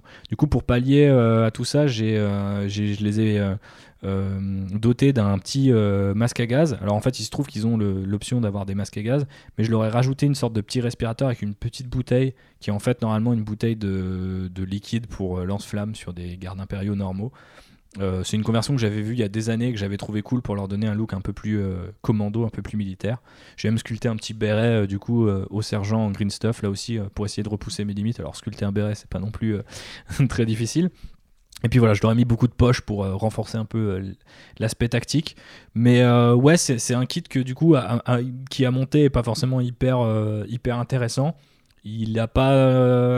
en fait, il te laisse aucune marge de manœuvre niveau pose. les bras vont sur un corps qui va sur des jambes. Et voilà, donc tu peux vaguement changer un la tête. un peu dommage ça. Ouais. Et, et du point de vue peinture, Euh, bah, là aussi, c'est des grosses surfaces, un peu lisses. Contrairement à des orques qui vont peut-être avoir plusieurs plaques de blindage assemblées les unes Bah, sur les autres. un truc qui est bien avec les orques, c'est qu'il y a pas mal de textures en fait, même sur les grosses zones. C'est-à-dire que même sur les grosses zones de métal, il va y avoir des rivets, il va y avoir de, de- le métal va être abîmé. Ouais. Et tu peux facilement, même toi, tu mets un, un ou deux coups de cutter euh, avec une perceuse à main, tu peux venir facilement gratter et venir enlever un peu du plastique et créer du relief sur les grosses zones. Et euh, ils ont toujours ouais, euh, des petits bandanas, euh, des petites lanières de cuir et tout ça, ce qui fait que même sur les grosses zones, tu peux varier. Alors que là, les pantalons sont quand même assez simples et, ils ont surtout un gros, un gros, une armure qui est très lisse derrière. Ouais, et c'est là où aussi le montage est un petit peu emmerdant, c'est qu'en fait, pour les transformer de haut green à bull green, tu leur rajoutes cette espèce d'armure un peu lisse qui va au-dessus du corps. C'est pas un corps différent, c'est ça va au-dessus du corps de, de- de la variante du kit. Et du coup, c'est très difficile ensuite d'aller peindre le petit Marcel qu'ils ont en dessous. Donc euh, là aussi, euh, ça n'a pas été euh, forcément réfléchi pour ça. C'est peut-être un kit que tu conseillerais à- de peindre avant de coller. Quoi. Éventuellement, alors après, moi, ce que j'ai fait, c'est que j'ai considéré certaines parties du Marcel comme juste un pli de la peau parce qu'ils sont un peu grassouillés et je me suis beaucoup moins fait chier pour ça. Et je pense que tu l'as pas forcément remarqué, donc à mon avis, ça passe. Mais ouais, donc c'est un petit peu dommage de ce point de vue-là. Il n'y a pas une richesse de texture assez ouf. En fait, c'est juste une sorte de version. euh, bah, c'est ça qui sont dans l'univers, hein, mais c'est vraiment une, version giga d'un humain normal avec des équipements assez basiques. En l'occurrence, les Bullgreen ont ça de plus par rapport aux Green, qu'ils ont une espèce de côte de maille qui est en fait des chenilles de char. Donc c'est assez marrant. euh, C'est genre on leur a juste vissé euh, trois chenilles de char euh, en tant que protection supplémentaire pour leur entrejambe. Et euh, celles-là, je les trouve assez cool et on rajouté un petit peu de texture. Après, c'est du métal, donc là aussi, c'est pas forcément hyper innovant. Donc voilà, c'est un kit qui m'a un petit peu déçu du point de vue euh, peinture et modélisme. Après, euh, j'ai très envie de les jouer. Et notamment, on en parlera après parce qu'ils ont des nouveaux, euh, des nouvelles, un nouveau stratagème en fait avec le dernier chapitre de Psychic Awakening, l'éveil psychique, qui est l'extension actuelle de, de la huitième édition de Warhammer qui est le 40 000. livre qui vient de sortir, qui accompagne le personnage To. C'est ça, Shadow Sun. D'accord, il y a des règles pour la garde impériale dedans aussi Ouais, c'est To, Garde Impériale et, et Gene Stealer Cult. Ah, Donc un- c'est forcément- un livre fait pour toi. Exactement, deux de mes armées. Je joue plus euh, To en ce moment, mais c'est t- c'est toujours intéressant d'avoir un peu de l'or. Les Ogreen, un kit un petit peu décevant, mais euh, on attendra de le voir sur la table pour le, le juger en termes de partie. Et euh, en termes de lore, tu m'en parlais à l'instant, est-ce que tu as lu un truc récemment qui t'a marqué? Ouais, euh, bah, j'ai rattrapé euh, à la suite de notre campagne Warcry. Entre deux parties, on discutait euh, Hérésie de et où on en était dans les bouquins. On est en l'occurrence rentré dans la dernière ligne droite. Donc il y a une série dans la série qui s'appelle euh, The Siege of Terra, le siège de Terra, et qui bah, du coup raconte comment les légions de Space Marine Redegat euh, vont euh, attaquer l'empereur directement dans son palais. Donc j'ai rattrapé les deux romans qui sont pour l'instant disponibles euh, dans cette sous-série. Ils en ont annoncé 8, c'est ça? Euh, 8 ou 9, je suis pas sûr. Je crois qu'il y en a 9, Ah, mais à tester. Euh, Il y a aussi une novella qui a été annoncée, donc au final, je pense qu'il va y avoir une quinzaine de bouquins, Ah, ouais. même si ce ne sera pas des, tous des romans numérotés à lire dans l'ordre. Parce que voilà, c'est une série qui fonctionne, donc Ouais, Pourquoi s'en priver? Exactement. Ce qui est assez cool, c'est que les deux premiers bouquins m'ont plu. Là où j'ai pas mal décroché sur, euh, on va dire, les publications d'il y a quelques années. En fait, quand on est mm, rentré dans quelque chose de moins thématisé et de plus euh, généraliste, enfin pas, je sais pas comment dire, mais avant c'était quasiment chaque bouquin une légion ou un personnage, donc c'était assez facile à suivre et de sauter éventuellement les événements d'un bouquin si tu n'aimais pas le personnage ou la dite légion. Par la suite, ça parlait de batailles, ça parlait de grands événements, un peu de, de moments pivots de l'hérésie de Russe. Et surtout, on est rentré dans des, dans des phases qu'on ne connaissait pas du tout avant, qui avaient même jamais été teasées dans un autre bouquin ou dans le lore de Warhammer 40 000. Là, on revient à quelque chose qui est central, l'assaut sur Terra. Bah, je pense qu'en fait, ils ont un peu distillé le truc où il y a eu le début de l'hérésie de Russe où ça racontait vraiment euh, Une histoire, une histoire- centrale. l'histoire- bah, l'histoire de Russe et comment est-ce qu'ils sombrent dans le chaos. Et je pense qu'avec le temps, ça s'est un peu dilué et qu'ils ont rallongé en mettant des batailles qui n'avaient peut-être pas vraiment lieu d'être euh, pour euh, allon- rallonger le conflit et, et créer, et vendre des livres et créer du lore Voilà. qui est peut-être pas nécessaire à ce moment-là. Et là, on revient donc sur la fin de l'hé- de l'hérésie. quoi. Ça y est, C'est la bataille tout- de Terra et ça va être la vraie conclusion. Ouais, donc tout le monde du coup est excité par cette perspective et, et moi le premier, mais je me méfie un peu. Je m'étais dit allez, je lirai quand les neuf bouquins seront sortis et que je pourrai tout lire d'une traite. Je me suis un peu fait avoir en parlant avec euh, Charles et euh, le deuxième Thomas qui m'ont dit franchement on a lu les deux premiers bouquins, c'est assez solide. Donc le premier bouquin c'est La guerre solaire de Solar War de John French qui raconte comment euh, bah, les légions renégates arrivent sur Terra. Et en fait, ce qui est assez marrant, c'est que le parti pris de ce bouquin, parce que tu dis, voilà, 9 livres pour conclure, c'est quand même. c'est la, la version euh, Hobbit par Peter Jackson, tu vois, genre en pire, en trois fois pire. Mais en l'occurrence, non, parce qu'en fait, bah ouais, la guerre solaire porte bien son nom. La fin du bouquin, elle est terminée, on est sur Terra et on a conquis. Enfin, les vilains, ont, entre guillemets, euh, ont pris le contrôle de tout le reste du système solaire. C'est un bouquin qui m'a pas mal plu par justement sa- son rythme, euh, l'échelle. C'était beaucoup de batailles spatiales, donc pas forcément, on n'est pas forcément euh, habitué à voir ça quand on lit de l'Horus Heresy où c'est généralement en Space Marine contre Space Marine. Le deuxième bouquin prend le contre-pied de ça, donc c'est The Lost and the Damned, Les égarés et les damnés de Guy Haley.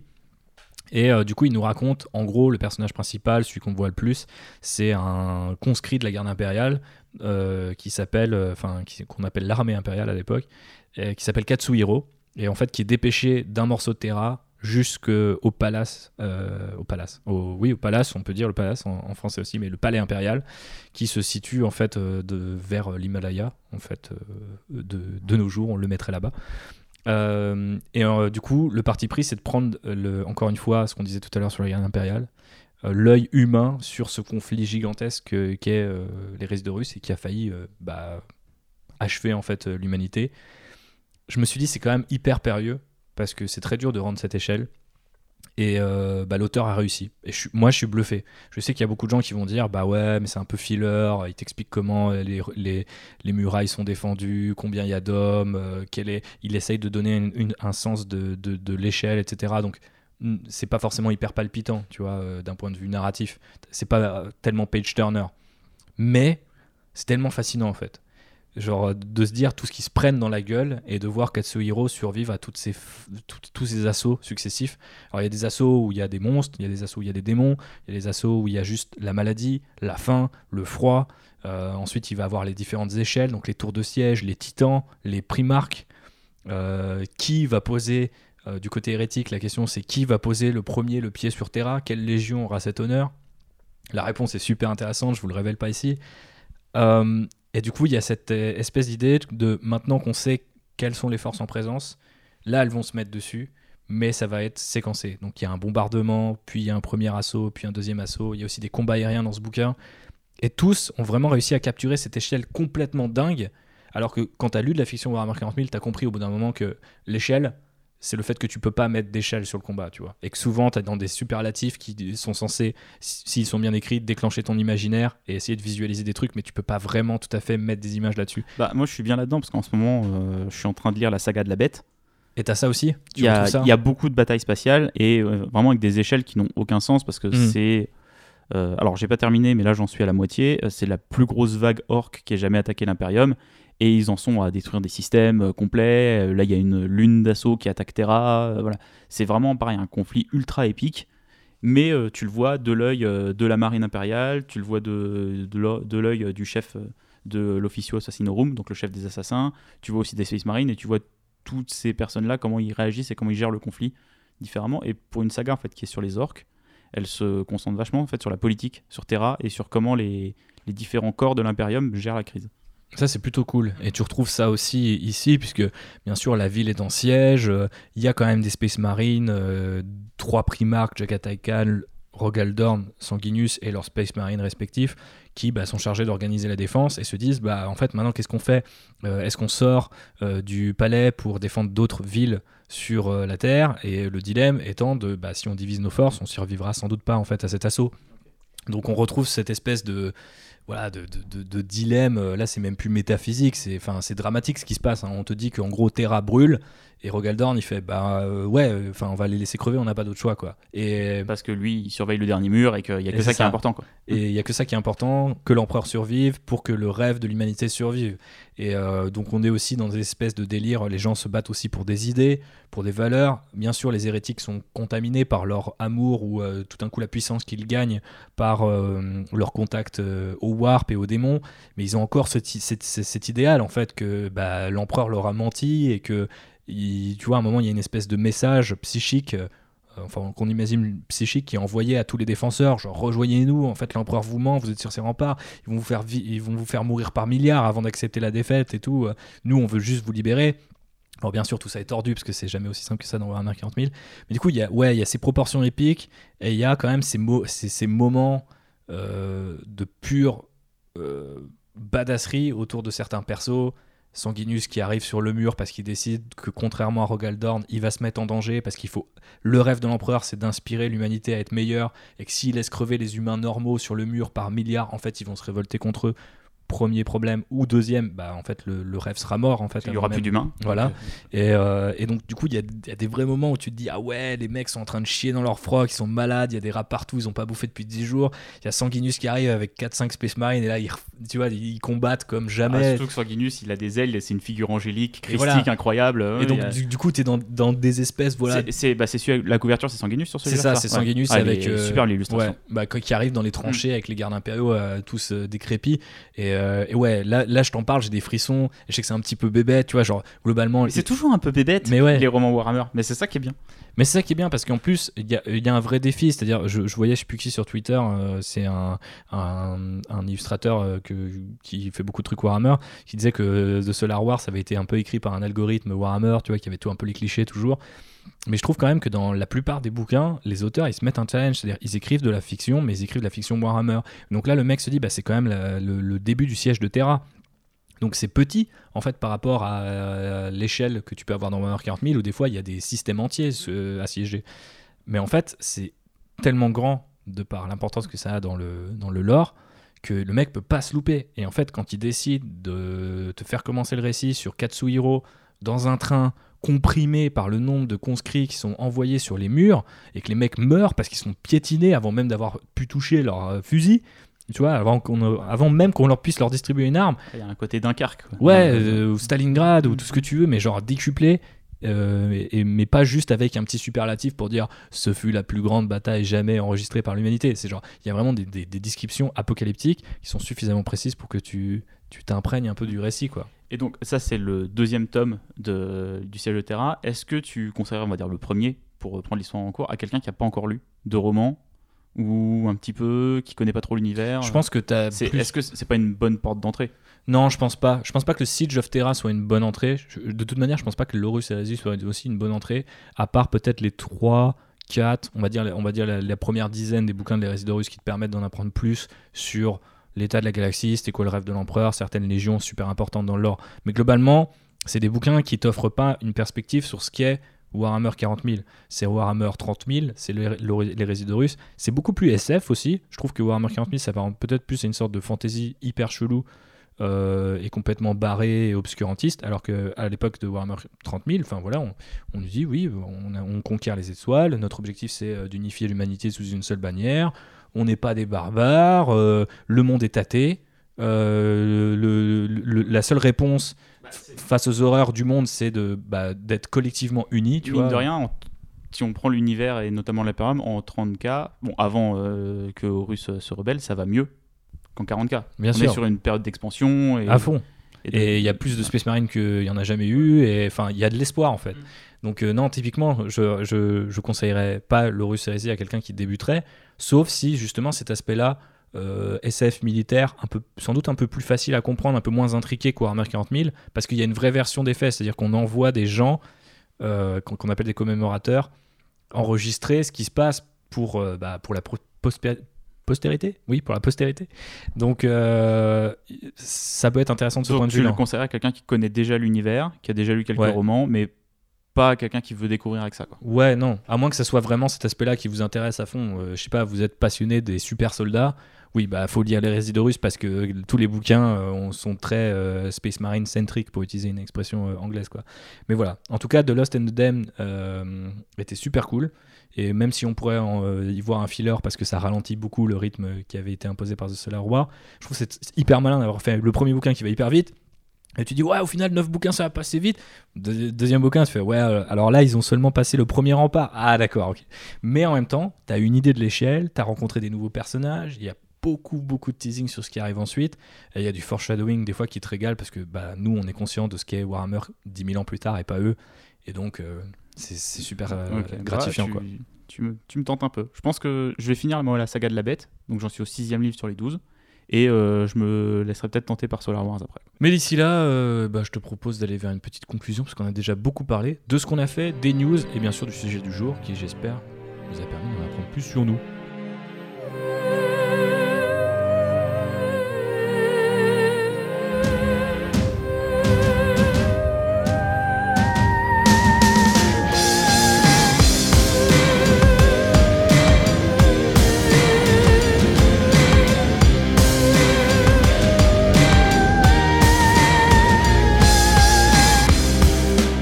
Merci d'avoir euh, écouté euh, ce premier numéro, techniquement. Merci d'avoir écouté les histoires personnelles euh, des deux pilotes du jour, des histoires même très personnelles, hein, Jean-Baptiste, pour toi, SM, le fouet Slaneshi, Ah bah, de toute façon, les gens ont compris. hein. Moi, je suis un, un orc avec un fouet et un slip en cuir. donc un fouettard. Ouais, c'est pas mal ça, ça me va bien. Donc Ouais. euh, un fouettard et un garde impérial. Mais du coup, la prochaine fois, tu viendras avec tes petits Gretchen euh, pour parler de d'autres choses ou non, tu seras tout seul? Euh, ah, peut-être que je viendrai avec du Slanesh la prochaine fois, on sait Ça pas. pourrait être Ou du. Salamanders, je sais pas, j'ai tellement d'idées. Il, me- il me manque du temps en fait. Ouais, effectivement, bah, j'imagine que vous êtes euh, dans le cas, vous aussi, si vous êtes dans le hobby ou si vous apprêtez euh, à vous y lancer, eh ben, bon courage. On est là pour vous aider et vous accompagner dans vos prochains moments, que ça soit une petite euh, session peinture ou euh, la lecture des derniers bouquins à la mode. Vous aurez compris, on vient de parler du dernier tome de l'hérésie d'Horus en date. Bref, on espère que vous avez apprécié ce numéro. Bah oui, vous pouvez nous retrouver sur Facebook, sur Twitter et sur Instagram. Landrider Pod. Web. Donc l'Instagram va pas mal servir à soutenir euh, bah, notamment la partie hobby, mais aussi un petit peu la partie news, qui sont généralement les moments où euh, bah, on va vous décrire euh, ce qu'on a fait ou ce qui est récemment sorti chez Games Workshop. Après, si on retrouve les figurines qu'on avait à nos débuts, on peut éventuellement les prendre en photo et les mettre sur l'Instagram. Pourquoi pas? Bah ouais, mais là, je pense qu'on va partager bah, tes, tes Green. Ah ouais, ça serait cool. et ouais. puis, bah, moi, je vais montrer 2-3 orques aussi. voilà, partons sur ça tranquillement. et- Ça fera déjà quelques posts et puis Hmm. bah, n'hésitez pas à interagir avec nous euh, à ce moment-là, à nous partager, c'est super important. Vous pouvez peut-être même utiliser euh, le hashtag euh, Warmongers, euh, W-A-R-M-O-N-G-E-R-S. qui est un peu le, le cri de ralliement euh, de tous les hobbyistes du monde. Ouais, notamment sur euh, Twitter. euh, Enfin, même pour vous, même si vous n'avez pas envie de partager ce podcast parce que vous l'avez vraiment détesté, vous pouvez aller faire un tour sur Warmongers et trouver des gens hyper inspirants. Checkez donc les réseaux sociaux, abonnez-vous au podcast sur la plateforme que vous préférez, sachant que voilà maintenant Outrider et Landrider sont sur la même plateforme. Ils vont cohabiter. euh. Voilà. Après, vous écoutez l'un, vous écoutez l'autre, vous écoutez les deux, c'est encore mieux. Tant que vous mettez des bonnes notes à tous, tout va bien. Voilà, c'est ça. N'oubliez pas les petites étoiles. On se retrouve bientôt pour un épisode euh, bah, qui rentrera, je pense, cette fois euh, dans le vif du sujet. Euh, parce que voilà, on vous a introduit Games Workshop, on vous a introduit dans le même épisode les univers de Warhammer. Maintenant, on a introduit un peu notre vision et notre hobby. Voilà, comment on vit Warhammer, comment on vit Warhammer 40 000, qu'est-ce qu'on y trouve et qu'est-ce qui nous plaît. Ouais, donc je pense que maintenant on va pouvoir euh, être un peu plus euh, pointu. Alors il y a plusieurs sujets euh, qui qu'on a déjà évoqués tous les deux JB en off. Est-ce que tu crois qu'on peut teaser un petit peu de quoi on pourrait parler, même si au final ça s'avère pas réalité, juste que les gens aient une idée de ce à quoi ils peuvent s'attendre? Bah, je pense qu'on reviendra assez vite sur la figure du Space Marine, parce que c'est quand même l'emblème de Warhammer 40 000. On voudra aussi revenir sur Age of Sigmar et sur comment l'arrivée d'Age of Sigmar et la fin de Warhammer Battle a changé les choses, que ça soit sur le hobby ou sur le lore. Même si on en a un petit peu parlé dans le numéro 0, là je pense qu'on rentrera un peu plus en détail. Voilà, on a plein d'autres idées. Je pense faire un numéro aussi sur Warcry, euh, Ouais, j'ai ça suffisamment paraît- de choses à dire. c'est clair. On a bien poncé le jeu aussi.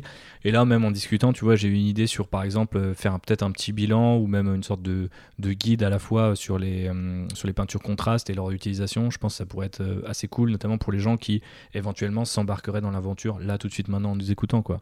Donc euh, ça peut être cool parce que je pense que ça s'adresse à toutes sortes de hobbyistes et autour de nous, on a toutes sortes de hobbyistes qui pourraient venir nous en parler. Bah, D'ici là, portez-vous bien. Bonne peinture, bonne lecture, euh, bon jeu. Et puis on vous fait des bisous. À bientôt Ciao